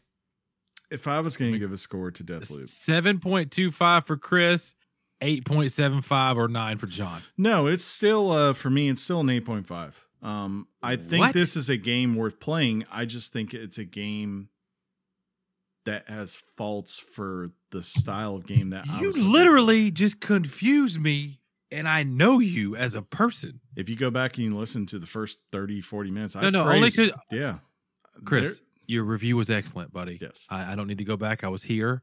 What I'm saying is, you said the game was a tale of two halves. The Yes. second half you had a lot of issues with that you pointed out. But to me, now that shows how good the first half was Yes. and the overall experience. And and to be you- fair, the halves are kind of more down. Like, the halves are more like for those who are looking at it, like this is one half, this is the other half. Okay, like there's the end game and there's the approach to the end game. I think the approach to the end game, despite the AI issues, whatever, which I don't think are great, um, I'll I'll look over that. That's fine. I think those first eight to ten hours, most people will play this game unless they're just perfect and better at games than we are. Fine, I'll accept that too. Are so fun and experimentative and great level design, great sound design, great world building. Like we didn't even touch on this. Like this is a really cool take on 60s mod uh period and things like that are going on with it. It's me and John were talking about. He's like, "Did you notice the one door that was locked and you could just hear people making sweet, sweet noises of passion?" Um, They were banging. they were, they were, Yeah, like Pound Town. just just little things like that are great. Um, I just think the later you go in this game, one, it gets way too easy for my taste, and two, for someone who was really hoping for a true immersive sim, I think it begins to drop away from that for the sake of going here's a linear path to the end of the story. And and part of me thinks that might just be in part because of the restrictions put on Arkane to make sure this game got done on time uh, at, at Yeah. the budget it was at. And I, I can, that's not their choice. You know, I think if you give Arkane freedom, they'll take freedom any day of the week. And there's part of me, I don't think it's going to happen, but I'm just going to say if there was a dream of mine for Arkane in the future, maybe next year when it comes to Game Pass, Microsoft says, we don't care. Go develop more. Go do whatever Go- you want for Go this make game. Splinter Cell for Chris so he'll shut up. Please, dear God, dude. So I. Chris, um, you know the fact that you ha- you're an 8.5, Mhm. I honestly thought you'd be lower than that. Mhm. Um, but to me, this game, ooh, Um, Sean's going seven point five and confuse Sean even more. six. Um, for the entire year, it has not changed. Resident Evil Village has been the game to beat. Ooh. Has Deathloop has Deathloop done it? I'll have to make that choice later on. But it doesn't mean okay. Is this game better than Dishonored 2? Nah. Is it close? Yeah. And it's still a 10. Mm. This game is a 10. Ten. My Yes. there are just there's like um when I started this game, I was like, how am I going to get this done in time for the show? The next day I was done with it. Yeah. I I don't burn through games like that anymore. The last time I did it, oddly enough, this is so random. You'll never. The last time I burned through a game was um, Shadow of Mordor.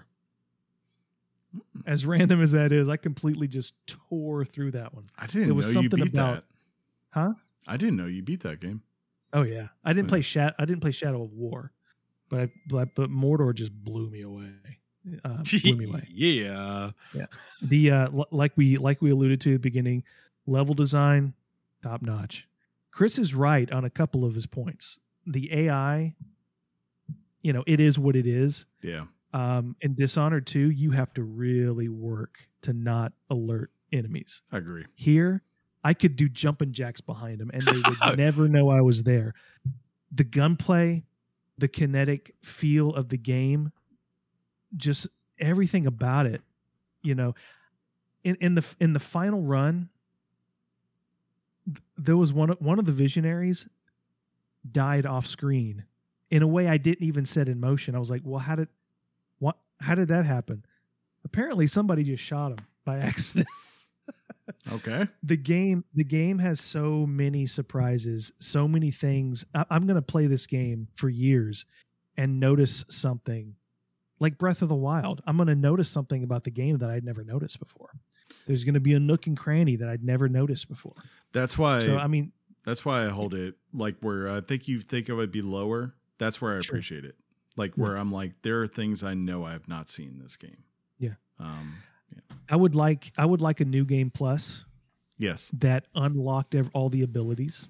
That would be cool.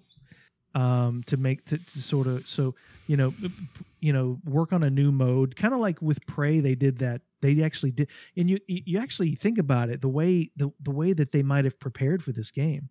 You know, I think of I think the two games that prepared them for this game the most are Prey and that Wolfenstein game that they made.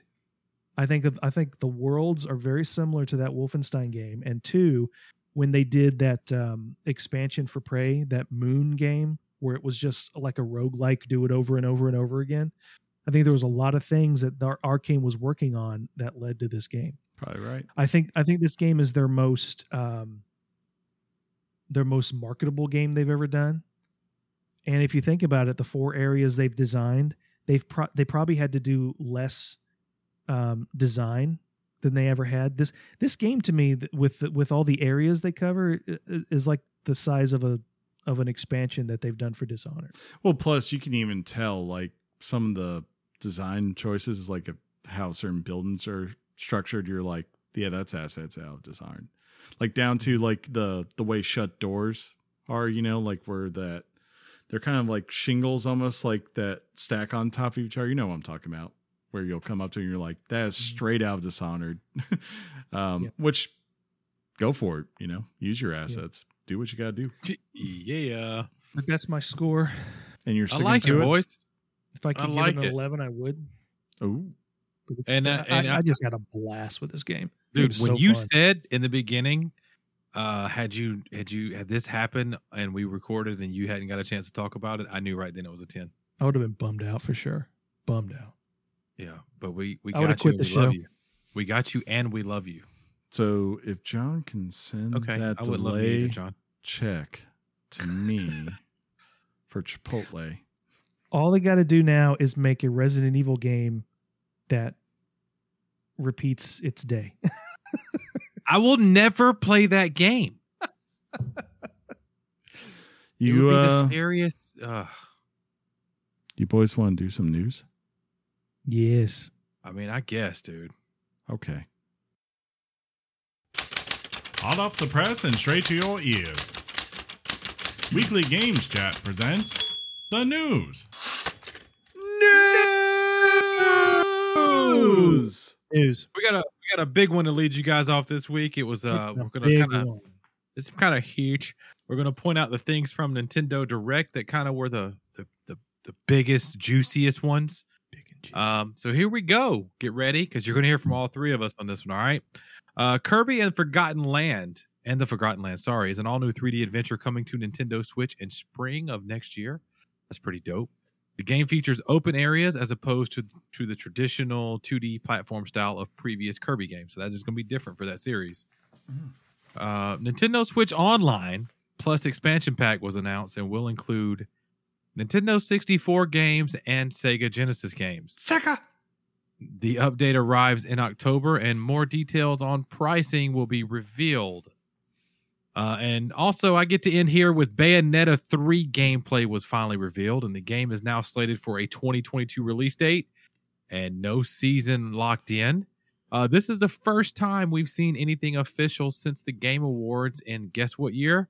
2017. Apparently they're uh, humanoids, and they're coming Yeah. back. I saw them. Apparently. They they they look very hairy. That's what I saw. Um, did you guys see the Kirby like us. trailer? The what? The Kirby trailer. yeah, it. Uh, I mean, it reminded me of uh, Seattle from The Last of Us Part Two.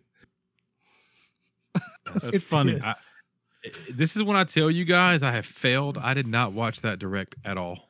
I was I was excited for it because it's the first Kirby game, and I don't knock on this. Like it's actually been a charming thing that they've done, right? Which is that they've always had like a unique art style, and this is like just a true. Just looks like, hey, we're going to make a Kirby game. You know, here's 3D Kirby, and this is what we're going for. And Yeah. I hope it. I hope it's good. It looked interesting. I'm excited about it. I love Yeah. Kirby. I think he's an Kirby- adorable little butterball. but Was it And, this uh, system that I bought a Kirby launch game on? yeah, the artistic one that just came out, right? The the Yarns Adventure? Yeah. No. Yeah, that was uh, that was Kirby's Epic Yarn was on Wii, It was on Wii U. and no, that was that was. Um, Oh my god. I was another- swear I bought a Kirby game. on There has been yeah, a Kirby. yeah, yeah. There's a Kirby game on it. It's just not. It's uh It's like a clay something. Kirby's. Uh, Kirby's Claymation.net. we got we got Google Chris here, guys. Platoon. Well, lastly though, John Bayonetta three. Yeah, Yeah, I Fine. said I said I said yeah. Yeah. Kirby and the Rainbow Curse. there you go. That's the one. Yeah, and you had yeah, man, you know what? It, I think it had a gimmick. Yeah, but they're Like, always uh, so beautiful. The Switch with the Switch Kirby game, I freaking loved. Um, don't remember what it's called, but it's good. Anyway, anyway Uh, Anyhow, Splatoon 3 was further revealed with gameplay and the return of mammal mammalians. I don't know how you say Yes. Mammalians. Okay, let's go with that. In the single player, yeah, and there will be a single player campaign. Still no specifics, but it's coming out next year, so that's exciting. Monster Hunter Rise has revealed a new expansion called Sunbreak and is planned for the summer of next year. It will add new stories, locals or locales, sorry, and monsters.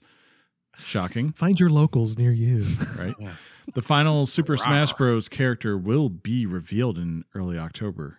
Let's all hope it's Master Chief. Yep, Master Chief. Let's just hope.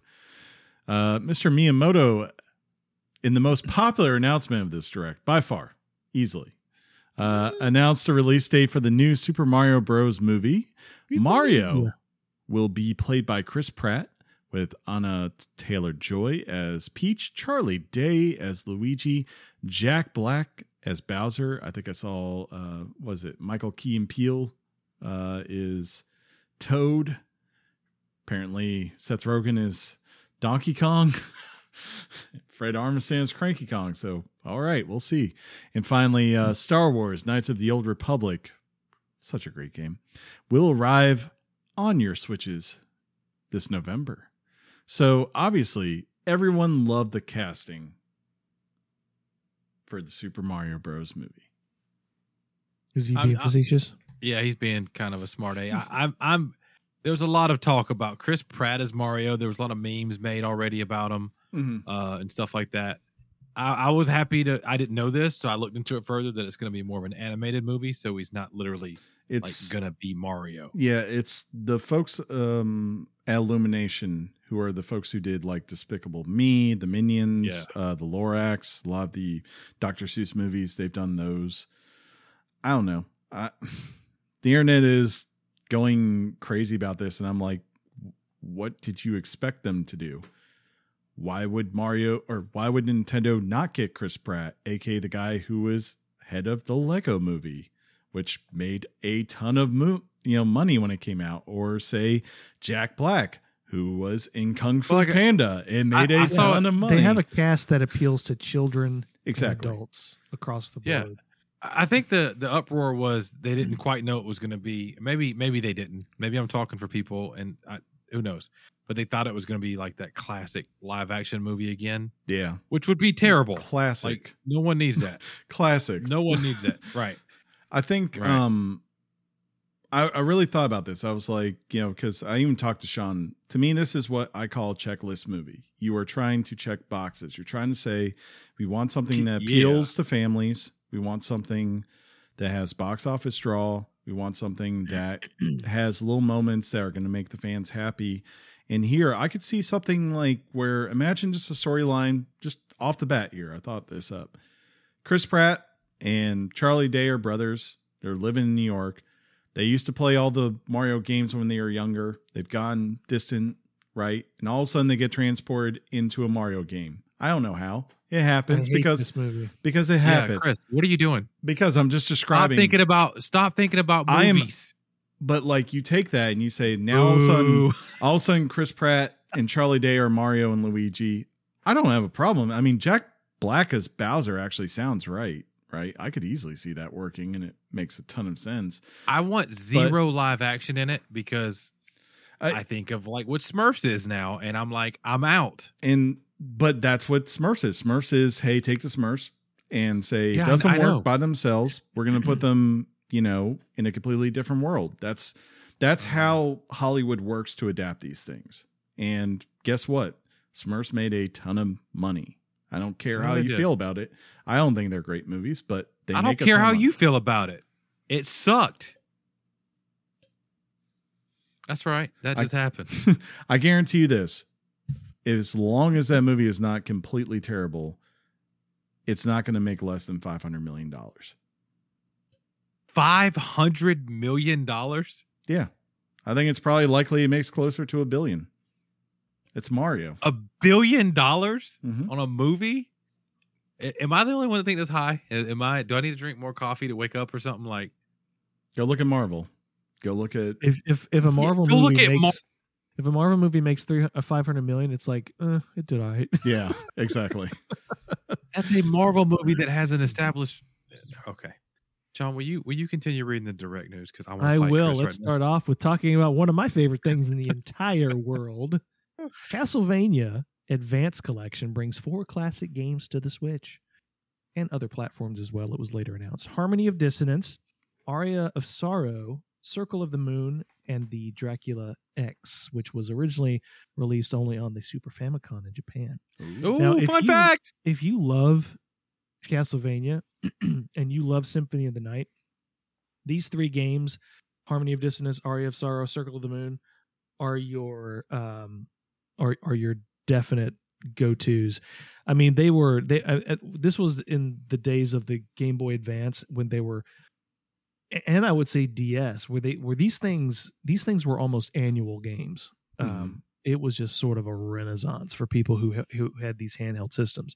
So there were three there were three Castlevanias on the Advance and three Castlevanias on the on the DS. Uh, so I definitely recommend that. ActRaiser Renaissance is a remastered version of Super NES uh, Classic and is out now on all consoles. I never played this, um, but it looks amazing in its remastered form.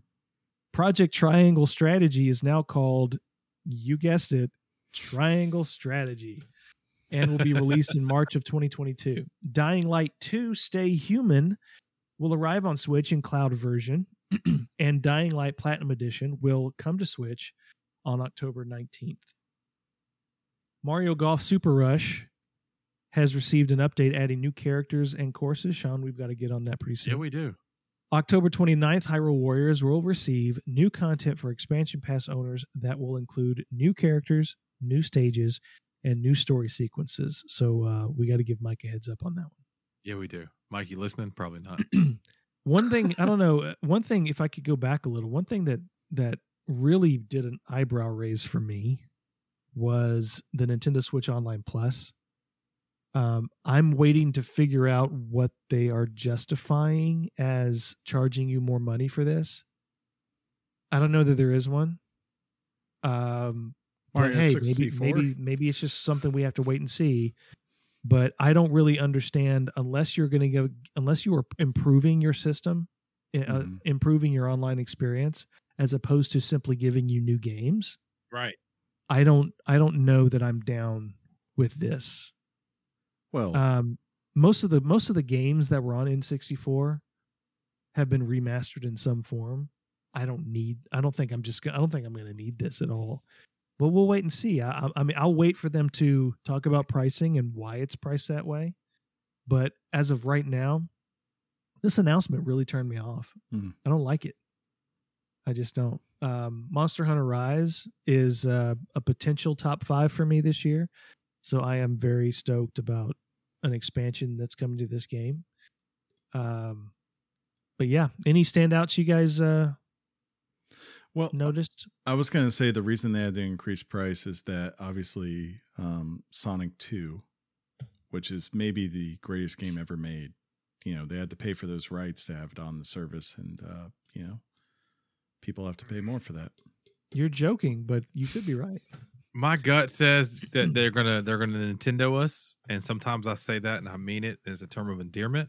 Mhm. And this time I am not meaning that. I think they're gonna simply say we're giving you uh, X, Y, and Z. 64 games, and we're gonna charge more money. And um, it depends. I mean, Netflix raises their prices every year. What are you going to do? I, Um, it depends on what. I mean, if they're jump, jumping it to thirty nine ninety nine, no. If Well- they're, I don't even remember how what I pay now, but um, Nineteen. what I pay to keep you guys on my I'm system. not on yours anymore. Oh, that's right, Sean. You're not on. yeah, I left. I, I left. The, I left the house. Um, hey, John.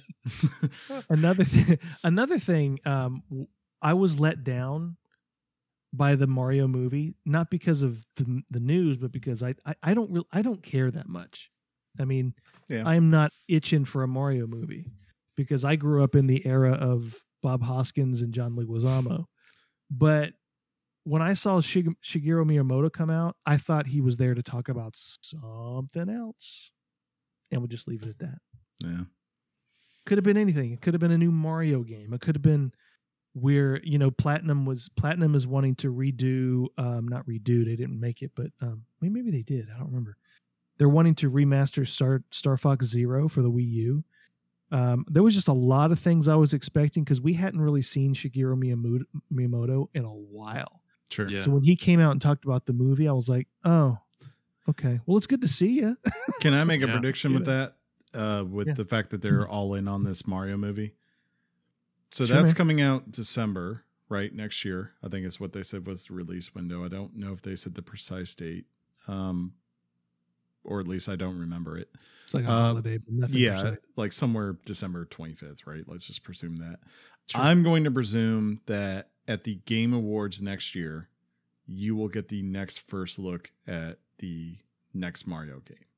That's my guess. 3D Mario game is Nice. you know because that just it makes too much sense, right? Like, hey, Yeah. the Mario movie's coming.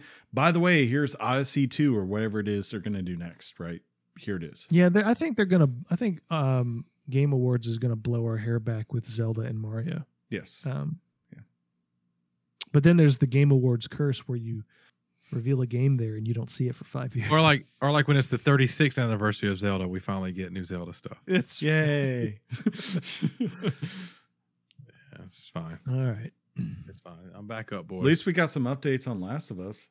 Yeah, and I was very excited. I saw this picture and looked at it for a long time. For real. Uh, what we're talking about, of course, is the first image from the HBO's The Last of Us show uh, has actually been revealed. This is an image that shows Pedro Pascal's Joel and Bella Ramsey's Ellie looking out on a post-apocalyptic world.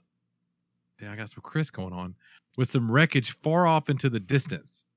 The image actually does look like it could have been pulled from the game.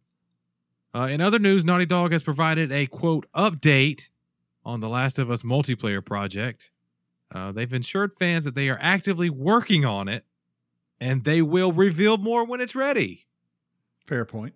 Basically, shut up. We're Naughty Dog. Quit questioning us. Get yeah. out of our face. Do you know who It- I am? I'm Naughty Dog. I'm Neil it was very Druckmann. Naughty Dog. You're right. That- it was yeah. That picture, though, that picture though. Good. right? We're Yeah, excited. it, look- it looked like a. It looked like front. It looked like it was pulled out of the game. Do you think there's a point where Pedro Pascal was. is Maybe going it was. Do you think there's going to be a point in this first season where Pedro Pascal turns to Bella Ramsey and goes, This is the way? No, I think she says it to him. Oh, even better. Yeah. Even better. Yeah. Even better. Yeah, it's gonna be nice. I'm That already would- thinking about like how far they go in this series, how they go with it. It could be Um, epic. It could be Fallout could be epic. It could be epic, so could the Fallout if they don't do it right. Speaking of epic fallouts, Tim Sweeney, CEO of Epic Games, has revealed that Apple has denied their request to reinstate Epic's developer account. Mm-hmm. Basically, Apple is refusing to consider this or all future requests from Epic, quote, until the district court's judgment becomes final and non appealable. According to twin, uh, Tim Sweeney, the appeal pro- or, I'm sorry, the appeal process could take as long as five years. The move effectively blacklists Epic from the App Store. Sweeney has indicated that Apple has broken its promise to reinstate Epic as long as it plays by the rules, which was mandated by the court. And I think like this is actually um, this was like a big thing. Like when you actually looked at that ruling, why Epic was considered overall the loser was that they deemed them being in violation of their contract, right, with Apple, and therefore Apple has. It sounds like they have uh, very much rights until, you know, I guess they do fall under these guidelines to say no, we we don't have to let you in. We don't care. You're suing us. You can you can do whatever you want at you know Epic, which is, I mean, if we're being honest here, Epic's not hurting, so they'll probably be fine with it. But you know, Well, I think I think Apple's having having a temper a temper tantrum, and they're they're probably going to bite off more than they can tr- chew. They're they're trying to have their cake and eat it too. maybe I mean that kind of rhymed, but I think I, I think uh, honestly, Chris, I just rhymed. disagree with you. I think I think as far as the as far as the ruling of the court, Mhm. that particular ruling, Epic was the winner here.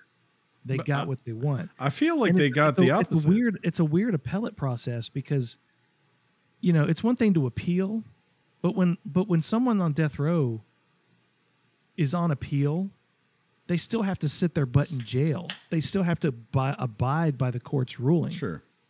And I don't understand why. In this, I know it's a civil case. I'm not. I, I understand that distinction, but I don't understand why um, I, I predict another hearing for someone to look at this and go, you need to let you need to tell Apple they need to abide by your ruling until it until another court deems that perhaps you ruled incorrectly. But I thought that was like part of their ruling was that they didn't have to reinstate them. Like the judge said that, like, no, you're in violation No. of your contract.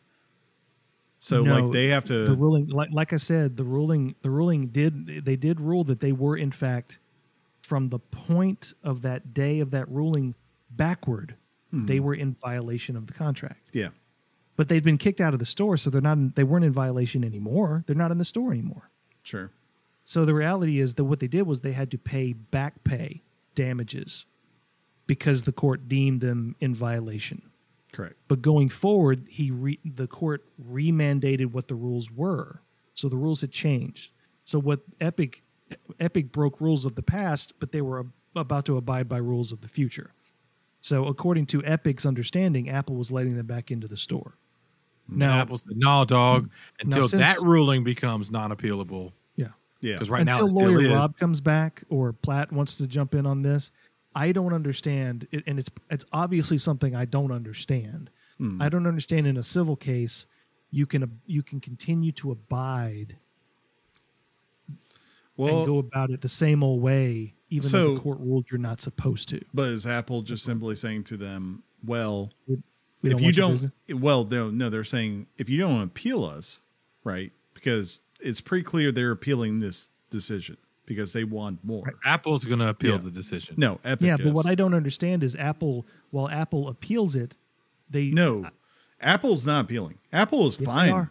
Yes, they are. Yes, they are. epic Yes, epic they are. is the one who is like came No, out you got it defensively. backwards. You got it back. Apple's saying they're not going to abide by any rules until that that ruling is final and has zero appealability left to it. well then That's not even a maybe fucking word. okay maybe I'm, back on this platform until we've exhausted all our appeals. okay maybe Yes. i'm wrong in the sense of like apple will also appeal it but from my understanding no from my understanding epic is appealing this because they did not like this ruling like epic was Apple No, they- didn't appeal. They paid No. them. No, Epic Epic is like consistently been we did not like this ruling. That has No. been their line of this. Because they want an environment like right now the best they got no, the best that Epic got in this whole entire lineup of what they were going for was that basically you can have a link to your store. That's all they want.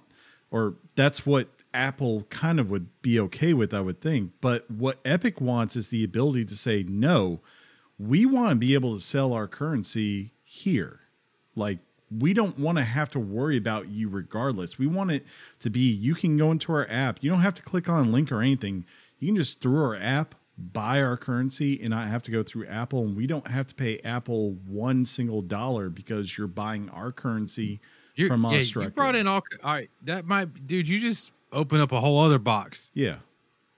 Okay, here's the deal though. A ruling happened. Mhm. Judge says, Apple, you got to do this now. Apple was like, damn it. Epic thought they were going to just trot, trot back over to Apple and be like, here we go, we're back, guys. Apple was like, no, dog. He did say that, but until that is the final word and we can't appeal it no more, uh uh And now Epic's like, but dog, it was a ruling and I thought we were good. I just said that in layman's terms. Yeah. All that other stuff, Epic's, Epic's not. I mean, they might be appealing some sort of smaller, Yeah, that- smaller yeah. ruling, but Epic has already paid Apple all the back pay. Yeah, they I don't- violation. Yeah, they don't care about that. I agree with you on that. Okay. Yeah. I think good. You know, I'm glad we settled it's that. it's the bigger picture. Epic is not happy with the ruling. That's what has been the common trend. They But, want more. okay, that that's a different but- picture but than Chris- this news story. If if Apple is appealing, does that Hmm. mean they're happy with the ruling? Because they're appealing Right. it. That- You I do think- agree that Apple's the one appealing the ruling. sure. I think Apple's fine with the fact that they don't get ruled a monopoly. That's the only thing they care about. Right. Yeah. That's a victory for them, Yes. even though they are. Because they have billions of dollars. Chris, you do agree that Apple's logo is an apple that's bitten, right? Hmm. That's different. They own all the apples. Oh Every Oh my time I bite into an apple, I owe Apple. Yeah, way Tap. to go. All right. Whew. I, we'll see if they settle. I had a different point in it, but yeah, whatever. Go ahead, make your point. I'll No, we'll- my- I'll give you the last word. Way. my my point is this my point is that if you look at people who have looked at this case apple won overwhelmingly because they did not get labeled a monopoly because they still are basically entitled. No matter who comes into you could put a link on there to something else. They are allowed to get their fair share of what they charge. That was kind of apple's whole entire point. Now they're looking for total victory. Fine they can do that if they want. That's cool. But Epic pretty much lost on everything on the idea except you can put a link to a site to then go buy currency elsewhere. That is it. You can't even go through the app to do it. And on top of it, they were told they can't re they weren't being forced to reinstate their own application there. They have to, as you said, reapply for a new permit. You know, All righty. Um, so in other news, Activision, another another civil case, Activision has settled. Activision Blizzard doesn't want to fight anymore. They've got no more fight left in them. the company is settling the claim with the EEOC for the allegations of violating the civil rights of its employees. Not all of them, just some people who have come forth with accusations. Uh, they have agreed to pay 18 million in relief for eligible claimants. Hmm. How much does a Call of Duty game make to develop? Cost to develop? The publisher is also taking steps. They're like, sorry guys, no no multiplayer for Call of Duty this year. we have to take it out of the budget. They have agreed to pay 18 million um, in relief for eligible claimants. The publisher is also taking steps to ensure compliance with the Civil Rights Act and other equal employment rules, both federal and state. This in conjunction with maintaining the position denying any wrongdoing. According to a statement from Bobby Kotick, quote, we will continue to be vigilant in our commitment to the el- elimination of harassment and discrimination in the workplace.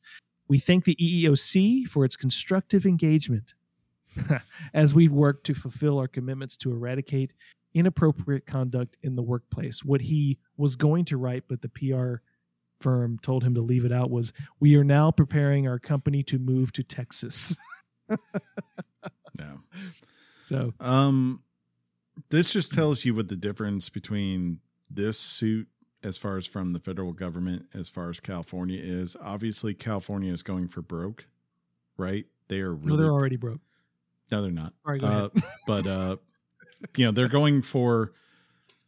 They are trying to do max fines, and Yeah. in my experience, the state has a lot more power to do that if they want generally because you know they're operating under state guidelines versus the federal government. Federal government's much more inclined to just sell something. And it tells you like why there's been this issue between california and activision versus federal government. 18 million for activision while it's a big number is really nothing for them right? So it's easy for them to sell on that and go yes 18 million is worth especially because as you said in here in the story they don't have to admit any wrongdoing they just have to set up a fund and say it's there and and move on for it versus the california suit which in theory if it goes to like the full levels of anything could potentially be in the billions right um which is Yeah, why potentially. Plus, Yeah. plus you you have to consider that a government like federal and state governments can just Yeah. drag you through the system exactly for as Um, long as they want to. so Um, I mean, the California case is more of them trying to find the number that they feel comfortable with. Here, when you say 18 million, while it sounds a lot, and I think for a lot of companies it would be very painful. Um, for them, it's it's kind of a write off. You go, okay, yeah, we messed up, and even here, it's not like 18 million will necessarily be paid out. You're just setting up a fund, right? To say if people want to file. Regardless, how, however the number was derived, people are agreeing on it. Both sides are mm-hmm. agreeing on it. yeah, Bobby Kotick's like, well, I'll just have to wipe my butt with toilet paper this morning. yeah, Right. I mean, it, You it know. doesn't matter how much money Blizzard has if everybody's like, "I'll take that. That's good." Yeah. You sign off on it. It is what it is. It's not our place to to really judge that. Really. yeah. And people, people, people have this. Having worked, having worked a little bit in PR or be been around a lot of PR Who did? professionals, people really think when like mass the, the the masses really think that when a company settles, even though quote unquote they're not admitting guilt, that they're settling because they're guilty. And I can tell you that is that is hardly ever the case, at least in their minds. They're they're not guilty. They're doing this because the juice is not worth the squeeze. Yeah. They do not I mean it's it's like it's like that I don't remember uh, what was the court case. I think it was Epic and Apple where people were you were revealing all this stuff that you didn't want um Out there. revealed and we were getting all kinds of news. I mean, those were busy news weeks. and, and on top of that, I mean, it, it just the the press, you know, if it bleeds, it leads. I mean, it, it, they're going to go with the negative as much as they can. So it's in it's in any companies like a company like this best interest, regardless of whether you're guilty or innocent, to settle because you can be victimized um, through the court of public opinion. I use that term very lightly, victimized I don't mean it in the sense of the victimization that people suffered at the hands of Activision, allegedly. True. Don't at me. I'm not at you, bro. Um, but I, I could. I'm, I'm just, you know, we're just gonna go on to the next thing about being too busy for a game called Titanfall. That's right. Your Best ears, segue ever. Your ears didn't just go. "Brr, brr." I really just said that. According to Titanfall's community coordinator, is it Jason or Jason Garza? I don't want to mess that up. Respawn has quote too many other games in development at the moment to make a Titanfall 3 or if you were just asking for an update on Titanfall 2. Sorry. After these statements were made, Respawn's social media account seems to be offering a ray of hope, however. The tweet reads Contrary to what some folks are reporting, Titanfall is the very core of our DNA. Who knows what the future holds? And the ominous dot dot dot. As we like to say at Weekly Games Chat, ready, boys? Two things. That's awesome. Translation. Titanfall 2 did not sell very well and was not very profitable for EA. Therefore, they would rather, I don't know, let Respawn work on things such as Apex Legends, which makes tons of money, or another game called Jedi Fallen Order, which also made a ton of money. So, you know, Well, Apex and Jedi Fallen Order were two games that were successful because EA got out of the way. you're dang right. Titanfall 2, at least to some extent, they said, eh, Titanfall 2 and Battlefield 1, let's just release them at the same time. Yeah, they screwed. I feel really bad. I mean, I won our Titanfall. Titanfall 2 is a great game. Anyone who's never played that single player, one of the best single player uh, first person shooters you can go with. So go for it. If you if you have access, go for it. Speaking of things you should go for, accessibility is one of them. but unfortunately, Deathloop might be lacking them. A number of players have voiced disappointment in Deathloop's accessibility options. Many issues that have been brought up have been cursor based menus, a lack of button remapping, small text sizes, hard to read fonts, and an inability to customize UI indicators. One YouTube reviewer, Steve Sl- Saylor, states, quote, the problem with the design of this is that the game for you uh, or that this game for you or this is a game for you and relies on your ability to play first person shooters. Now, when I say that, I mean specifically that you have to have a specific skill level for first person shooters in order to be able to make this game fun and enjoyable. Otherwise, it's a struggle to get through. So, do I hope this game is going to be accessible in the future? No, I don't, because the problems I have can't be fixed in a patch and can't be fixed in an update. I desperately Hey, we all like a good patch. I desperately want to roll credits on this. It's fun and I feel like I'm missing out. I feel like I'm missing or really missing out on an amazing experience that everyone loves, but I can't play. That sucks for them.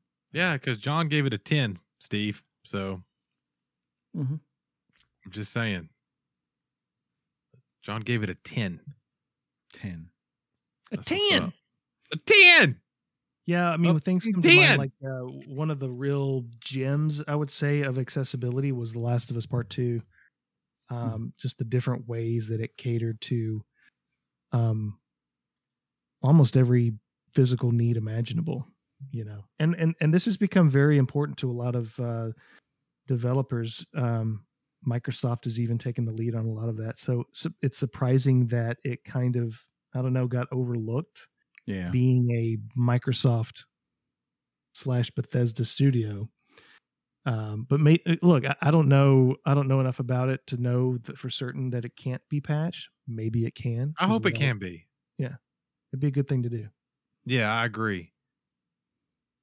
so, um, hopefully they can get ready to do that. Like Sean, let's get ready. You ready for this? Get your- Wow, that's nice. Yes, John, I can't Yeah. wait for this. So, Resident Evil Four, ladies and gentlemen, this is this is our next uh, Twitch extravaganza. Yeah, Resident Evil 4 VR will be released exclusively for Oculus Quest 2. I'm You so have nervous. that, right? I thought you did. I do, do, and oh my god, it's coming up soon. Turn around, Sean. Why? Turn around. I don't want to do this while. Oh, Tinley's here, man. I'm scared. We're talking about Resident Evil. Like, what's happening? So uh, it's coming out on the Ocul- Oculus Oculus Oculus Quest 2 on October 21st, 2021. The game has been remade from the ground up and supposedly makes for a new and fresh gameplay experience to the classic game. The game will support full motion movement and teleportation travel. I don't know anything about that.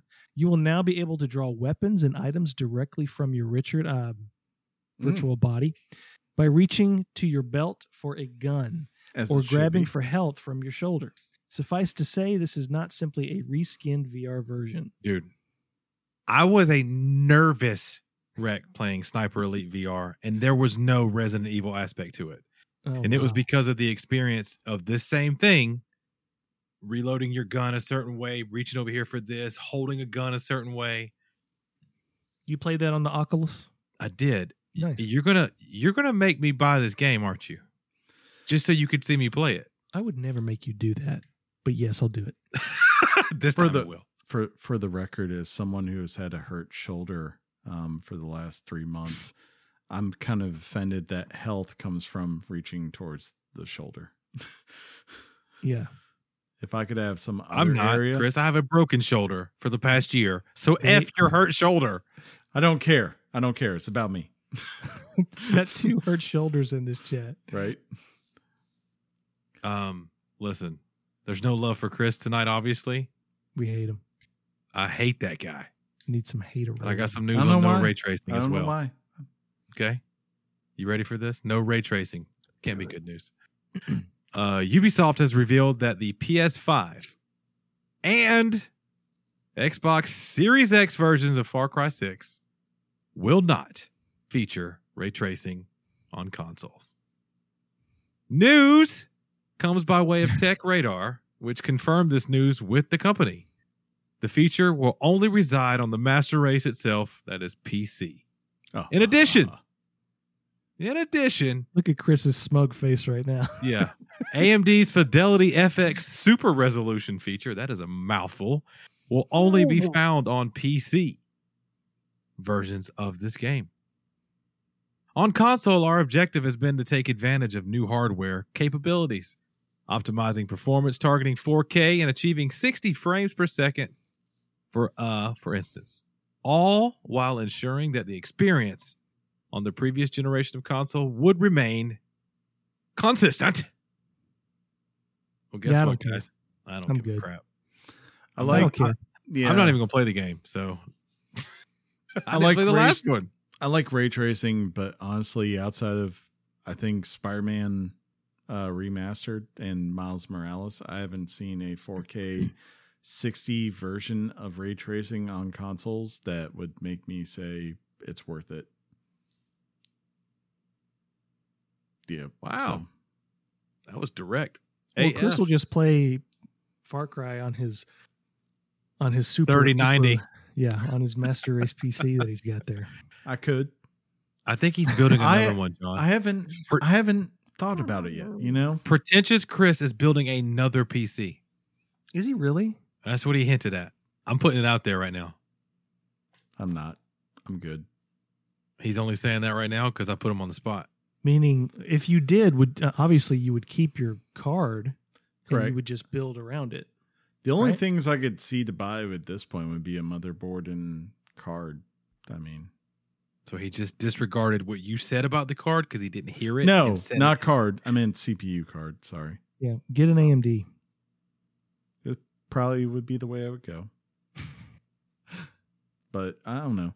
I mean, yeah, ray tracing. I like ray tracing. Um, That's cool. I've gone back. I've gone back with uh, Cyberpunk 2077 ever since I got 3080, just to see how it holds up with the ray tracing and looks very pretty. But at the same time, I, I have to say, right now is a thing that is very resource and intense, and you know, as much as it might add a little bit of video quality towards it. I don't think it's going to be a thing that 95% of gamers care about.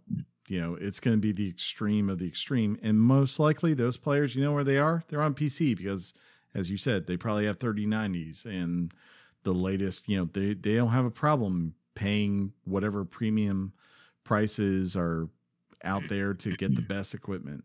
Um, for the PS5, Xbox Series X users, I think the most important thing is that like if they're running a graphics mode for the game, it still hits near 60 versus if they choose the high frame rate, it's always 60. And if they can have those two things, they're happy and they're going to be content. That should be what drives someone like Ubisoft. Well, I tell you this. I want a new card. Hmm. And any new game that comes out, I'm most likely to play it on PS5 until I get that new card. There might be exceptions. But I read that Biden was working on solving the chip shortage. And mostly that probably has to do with cars and things like that. Probably. But if he does, and it improves it even 2%, I'll vote to reelect him. So if I get John a 3090, You heard it here, people. No, what I want is the 6800 or 6800 XT. I'll settle for a 6800. Yeah, will you? Yeah. I mean, I've only got a 2K monitor. It's not like I need the XT. But, All right, uh, exactly. Look I at mean, I have a 3080 and I'm kind of realizing I don't even know if I need the 3080 for it for the 1400p. yeah. Right. But you had to Hmm. get it. you know? I did. It was offered. Had to have happen. Thank you, certain Yeah. people who may or may not be in the chat. Um, Yeah. Finally, this week, This is a finally. That's where. That's how you're going to say it. That's where we're going to leave the people. That's what you're going to do. finally, this week. Overwatch There's been a- has- let's Oh. go ahead. Oh. Sorry, didn't mean to. Is this It's you? fine. This is you. I'm sorry. That's Yeah. my. It- it- yeah. It's fine. It's. I'm hey, sorry. He's the one drinking, John. Well, You are too. well, this one is not cutting it for me. I don't like this one. You don't. What is it? The sour thing again? No, it's a it's a it's a honey ale. Uh, good, good wood. Sting like a beer. It's a darker beer. I don't. I don't Did you ever know. have a Goodwood, Chris? that's what no, they call it. Heard of this one? Wait, what? No. Oh, yeah, they did call it that at some point. But it's just No, John week, asked- It is Chris's. Uh, there's been our departure for Overwatch. Chacko Sonny, I think I said that right. The Overwatch executive producer is leaving Blizzard Entertainment on Friday. Not next Friday, this Friday. He oversees the whole Overwatch franchise and development. According to his spokesperson, quote, Blizzard has been an absolute privilege and one of the best experience of my career, end quote. In addition, Blizzard promises that Overwatch 2 is nearing the end of production with an update being provided later this month. So I guess that means uh, we can confirm Overwatch 2 2023. That's what I took away from that. And uh, best of, best of luck mis- to Mr. Sonny there, right? Yeah. Yeah, I totally just Or 2022. Googled. Yeah, you're right. My totally just Google Chacko Sonny to make sure that you weren't just calling this person a a, a male. You're correct. Okay. I found Chacko on their Mm. LinkedIn Blizzard. profile, and uh, we're good to go. Um, There's that. yeah, I don't really have much to say. I wish him the best, and Yeah. Uh, we, we're going to watch to see if it eventually this comes out that there was part of a bigger reason that we don't know about yet. But uh, could always it, be. I think it could always be. We, it's just, it's very peculiar of the departures from Blizzard. I'm just saying. Um, the once big giant Blizzard. Are they still a giant? They kind of are. Do you want to wrap this up, Sean? Um, you know, n- never really works for me. John? It'd be best.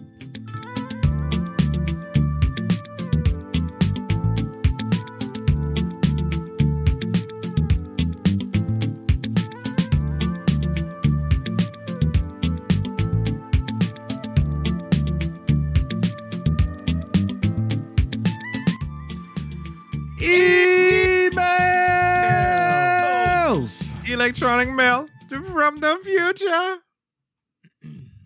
All the way. From the year 3000. That's right. We have made it to what I really like is probably my favorite part of the whole entire show, and that's our email section. That's how we started off anyway. And this is where you, uh, you boys and girls, get to write into us. If you want to do that on email, weeklygameschat at gmail.com is the spot. We have three we're going to highlight this week, and I'm going to go with uh, Jake, and you guys can figure out the other two. How about that? That's right. That's what I do. Uh, so Jake, uh, first time, long time, yeah. What's up, boys? Hey. Yo. I'm Jake from Memphis, uh, Tin Horn Lake, Mississippi. I think that's what? what, that means. uh, shout out to the Grizzlies. And how about them Tigers getting that W over Mississippi State? Oof. I wish I could talk like Ed Orgeron right now. I can't. Uh, gotta love these SEC referees. Yeah, you do. Uh, but to get back on track, I've been listening for several years now. We've been on for several years. Six. And I gotta say thanks to each of you guys. You make all my mindless work at my job go by just a little more quickly, and each of you bring a different point of view to the subjects you cover. And I think that goes a long way for me choosing what game to get my hands on next. Speaking of games, I want to get my hands on next. Isn't this year the Zelda anniversary? Yes. Wait, Yeah. is it? Uh, are we really only getting that game and watch Zelda thing and Skyward Sword? What's up with that? Uh, remember, I told you next Game Awards when Zelda's 36 years old, we'll get another game. Keep up the good work, boys. And that is sent from his iPhone. Jake, thanks for the email. Uh, long time, first time. Thoughts, prayers on Jake, guys. You want to say thank you for choosing us for his long work hours? Anything, boys? I, still appreciate think you. Nintendo's holding out one last thing. I think there's some remasters coming. I For think this that year? uh, they wanted this game to come out this year, but uh, COVID. So you got to take what you got. Are they going to pull like an Olympics on us and No. still celebrate 35 years, even though it's the 36th year? Kind of like the Olympics were in 2020, but they kept it was in 2021. I think so. I do. I'd be all right with that. I'm fine. Just give it to me.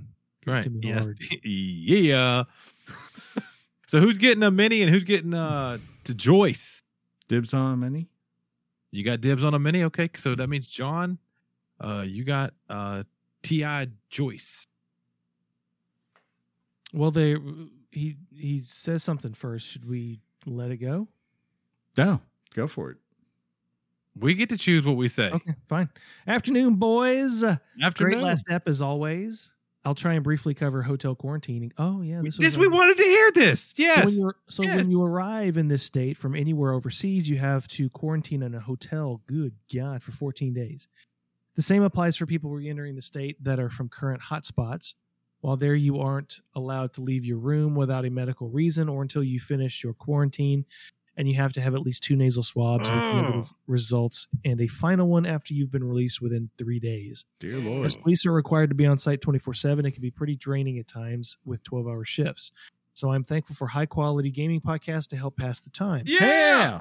It is a massive undertaking and requires a lot of organization by all agencies Queensland's Police, Queensland's Health, Metro Health, North and South, Defense Force, bus companies, and hotel staff. But as much of a pain as it is, we haven't really had too many issues with it. Hmm. Does the US follow a similar system? Not even remotely. Also, how do you think you'd go being locked in a room with a fortnight for a fortnight as long as I could play for it? I think you guys say bi-weekly. And what a, what and what and what would you do to stay entertained? Well, As always, game on. Game on, Tom. That's Thanks, a great Tom. email. I th- and you last week we asked you to do this, so thank you. I think the way you stay entertained for two weeks is a little game called Skyrim. I don't know if you've ever heard of Todd Howard, um, John, but uh, No, obviously, like what you hinted at, Chris, we're gonna have us a, a system of some sort of some sort. We need Wi-Fi access because we got to go to a uh, a website uh, for for you know for uh, gaming related stuff, and uh, yeah, and we I got would just need- DoorDash. For me, I would just need Deathloop. in theory, You- you you, could- could rewatch Lost. You could do that. That's not but- a bad idea. It's so like I, I was thinking about that in my in my current situation. I generally only leave the house to go get food. Like I really don't do anything else anymore. Fair. Um, there's been the occasion where I did go to a concert recently. Mhm. Super scary. Um, no, I guess technically I also DJ on the weekends. I, I completely was going to overlook that. That's not fair. Um, so I don't know. Could I do two weeks? I don't know. We did it during quarantine. We didn't leave the house. It was all right. That's fair. You know, I don't know. We But have, knowing that they have uh, all that in place, that's crazy. Yeah, yeah. It's whew. People here complain about much, and I feel like they don't realize just how much worse it could be for them. Anyways, uh, final email. Little guy known as a mini G. No one A knows who mini, he. a mini, a mini. He's apparently a sad Florida fan that we won. By the way, I don't know why. but anyways, uh, what's up, guys? It's been a fast eight months and 300 hours in Rocket League since I've last emailed. How have you all been? Sean, how have you Good. been? I've been really Okay. good. I'm tired from this weekend, but I've been really good. Well, there you go. It is crazy how long ago the times were when I talked to you about my strict parents with gaming. But now it's not my parents, but the three projects due Friday they are stopping me from playing. College life has been amazing, though. Having you guys to listen to every week keeps me in the wraps and has been great. We appreciate Aw, you. we've watched him grow up.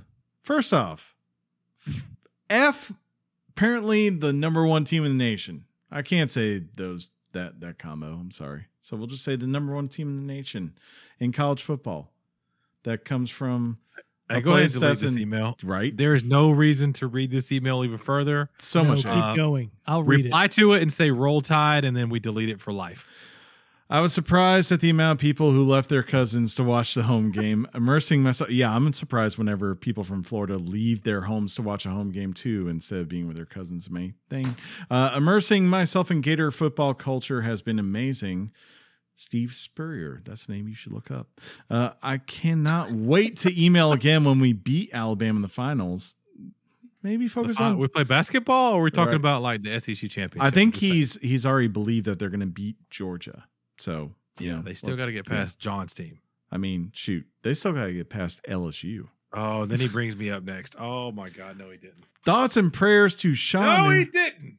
whose team Oh, lost wants you again. three to one to Arsenal over the weekend. Uh, this is without doubt the most embarrassing loss I've witnessed on live television since my team lost eight to two in Bayern Munich.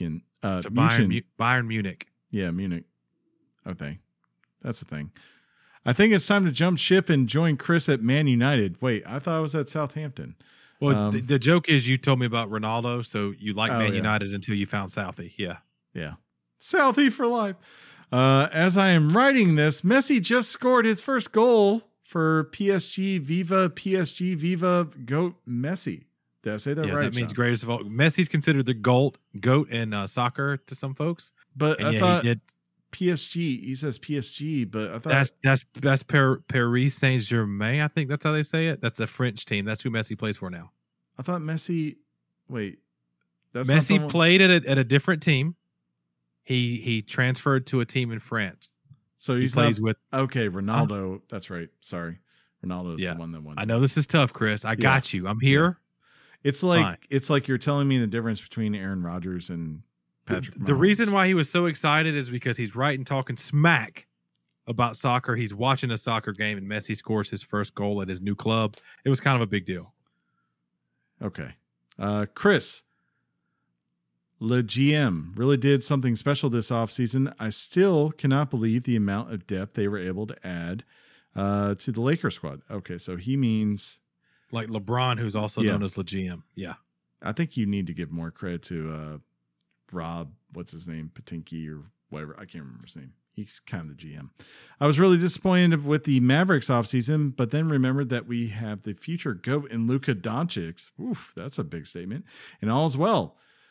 What do you want to see happen this season? What's your prediction for the finals and championships? I expect future GOAT Luka to sweep everyone except Lee G- Le GM and the Nets, which he will lose one game to. Wow, that is big.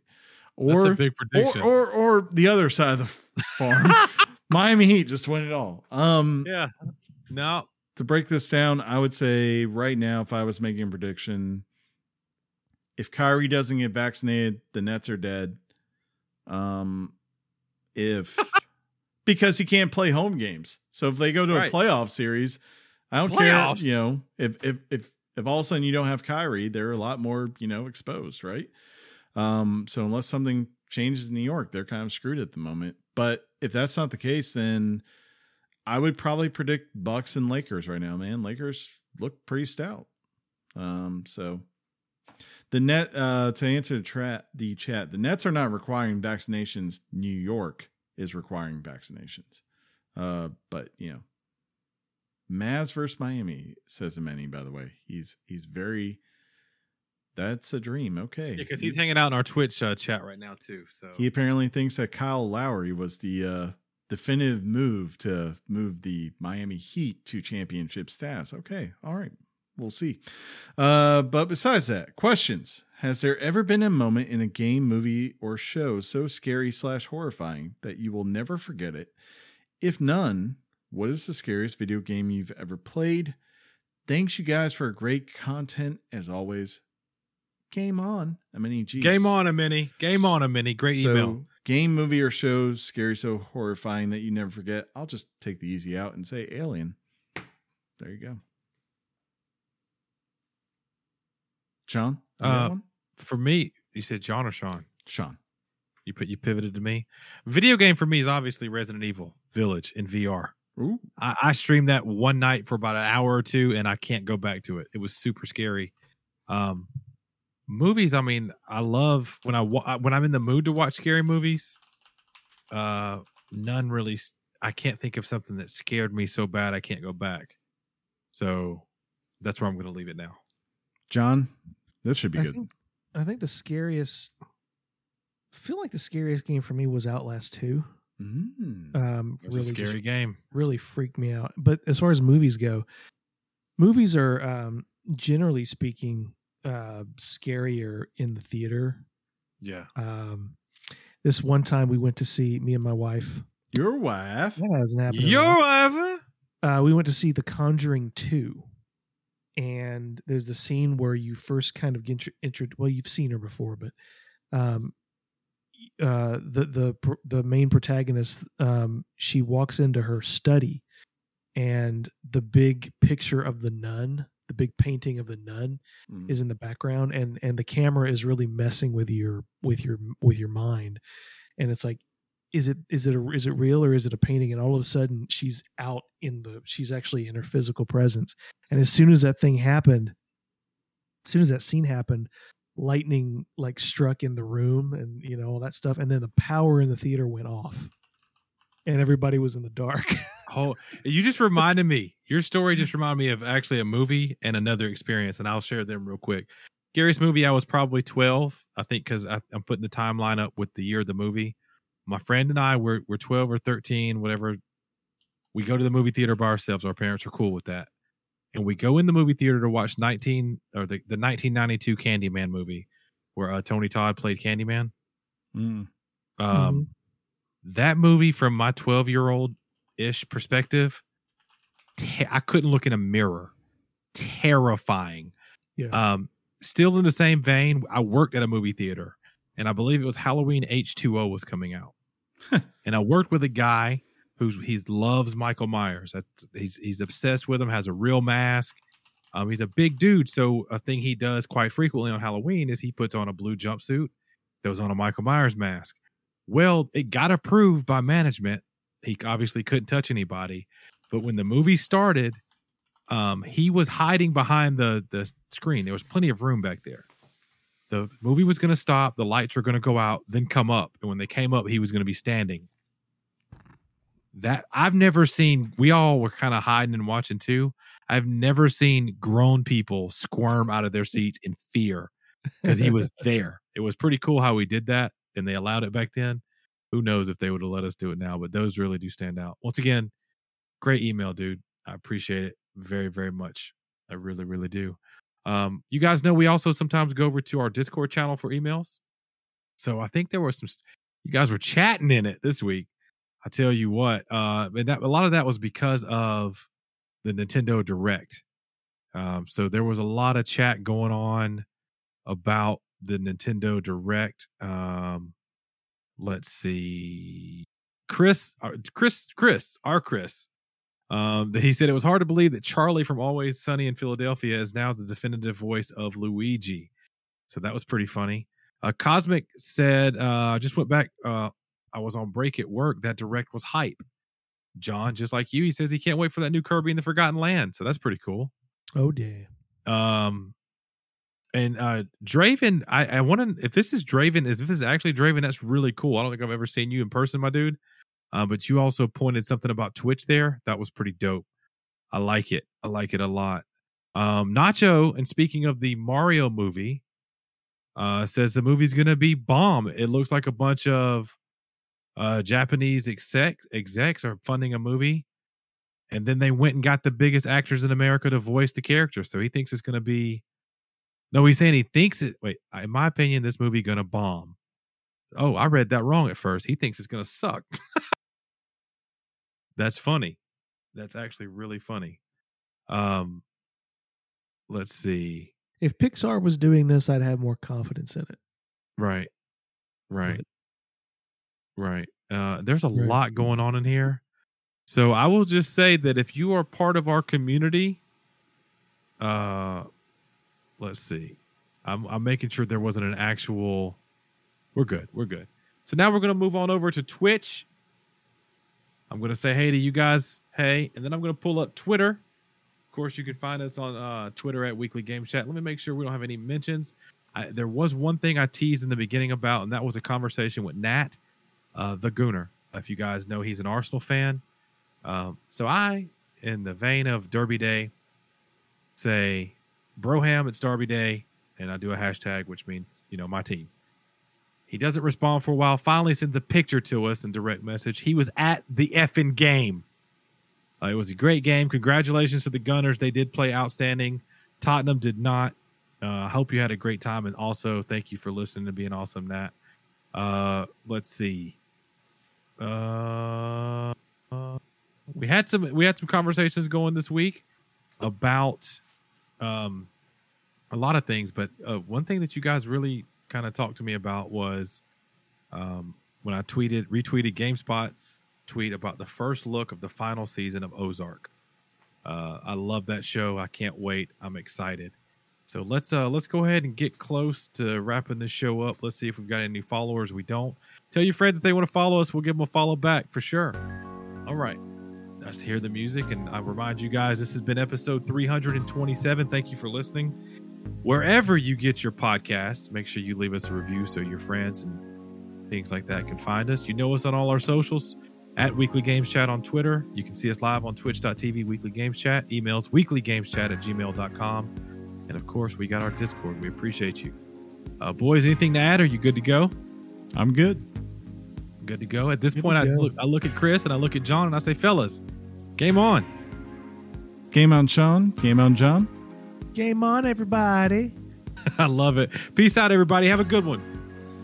Your mom's box. Thug life.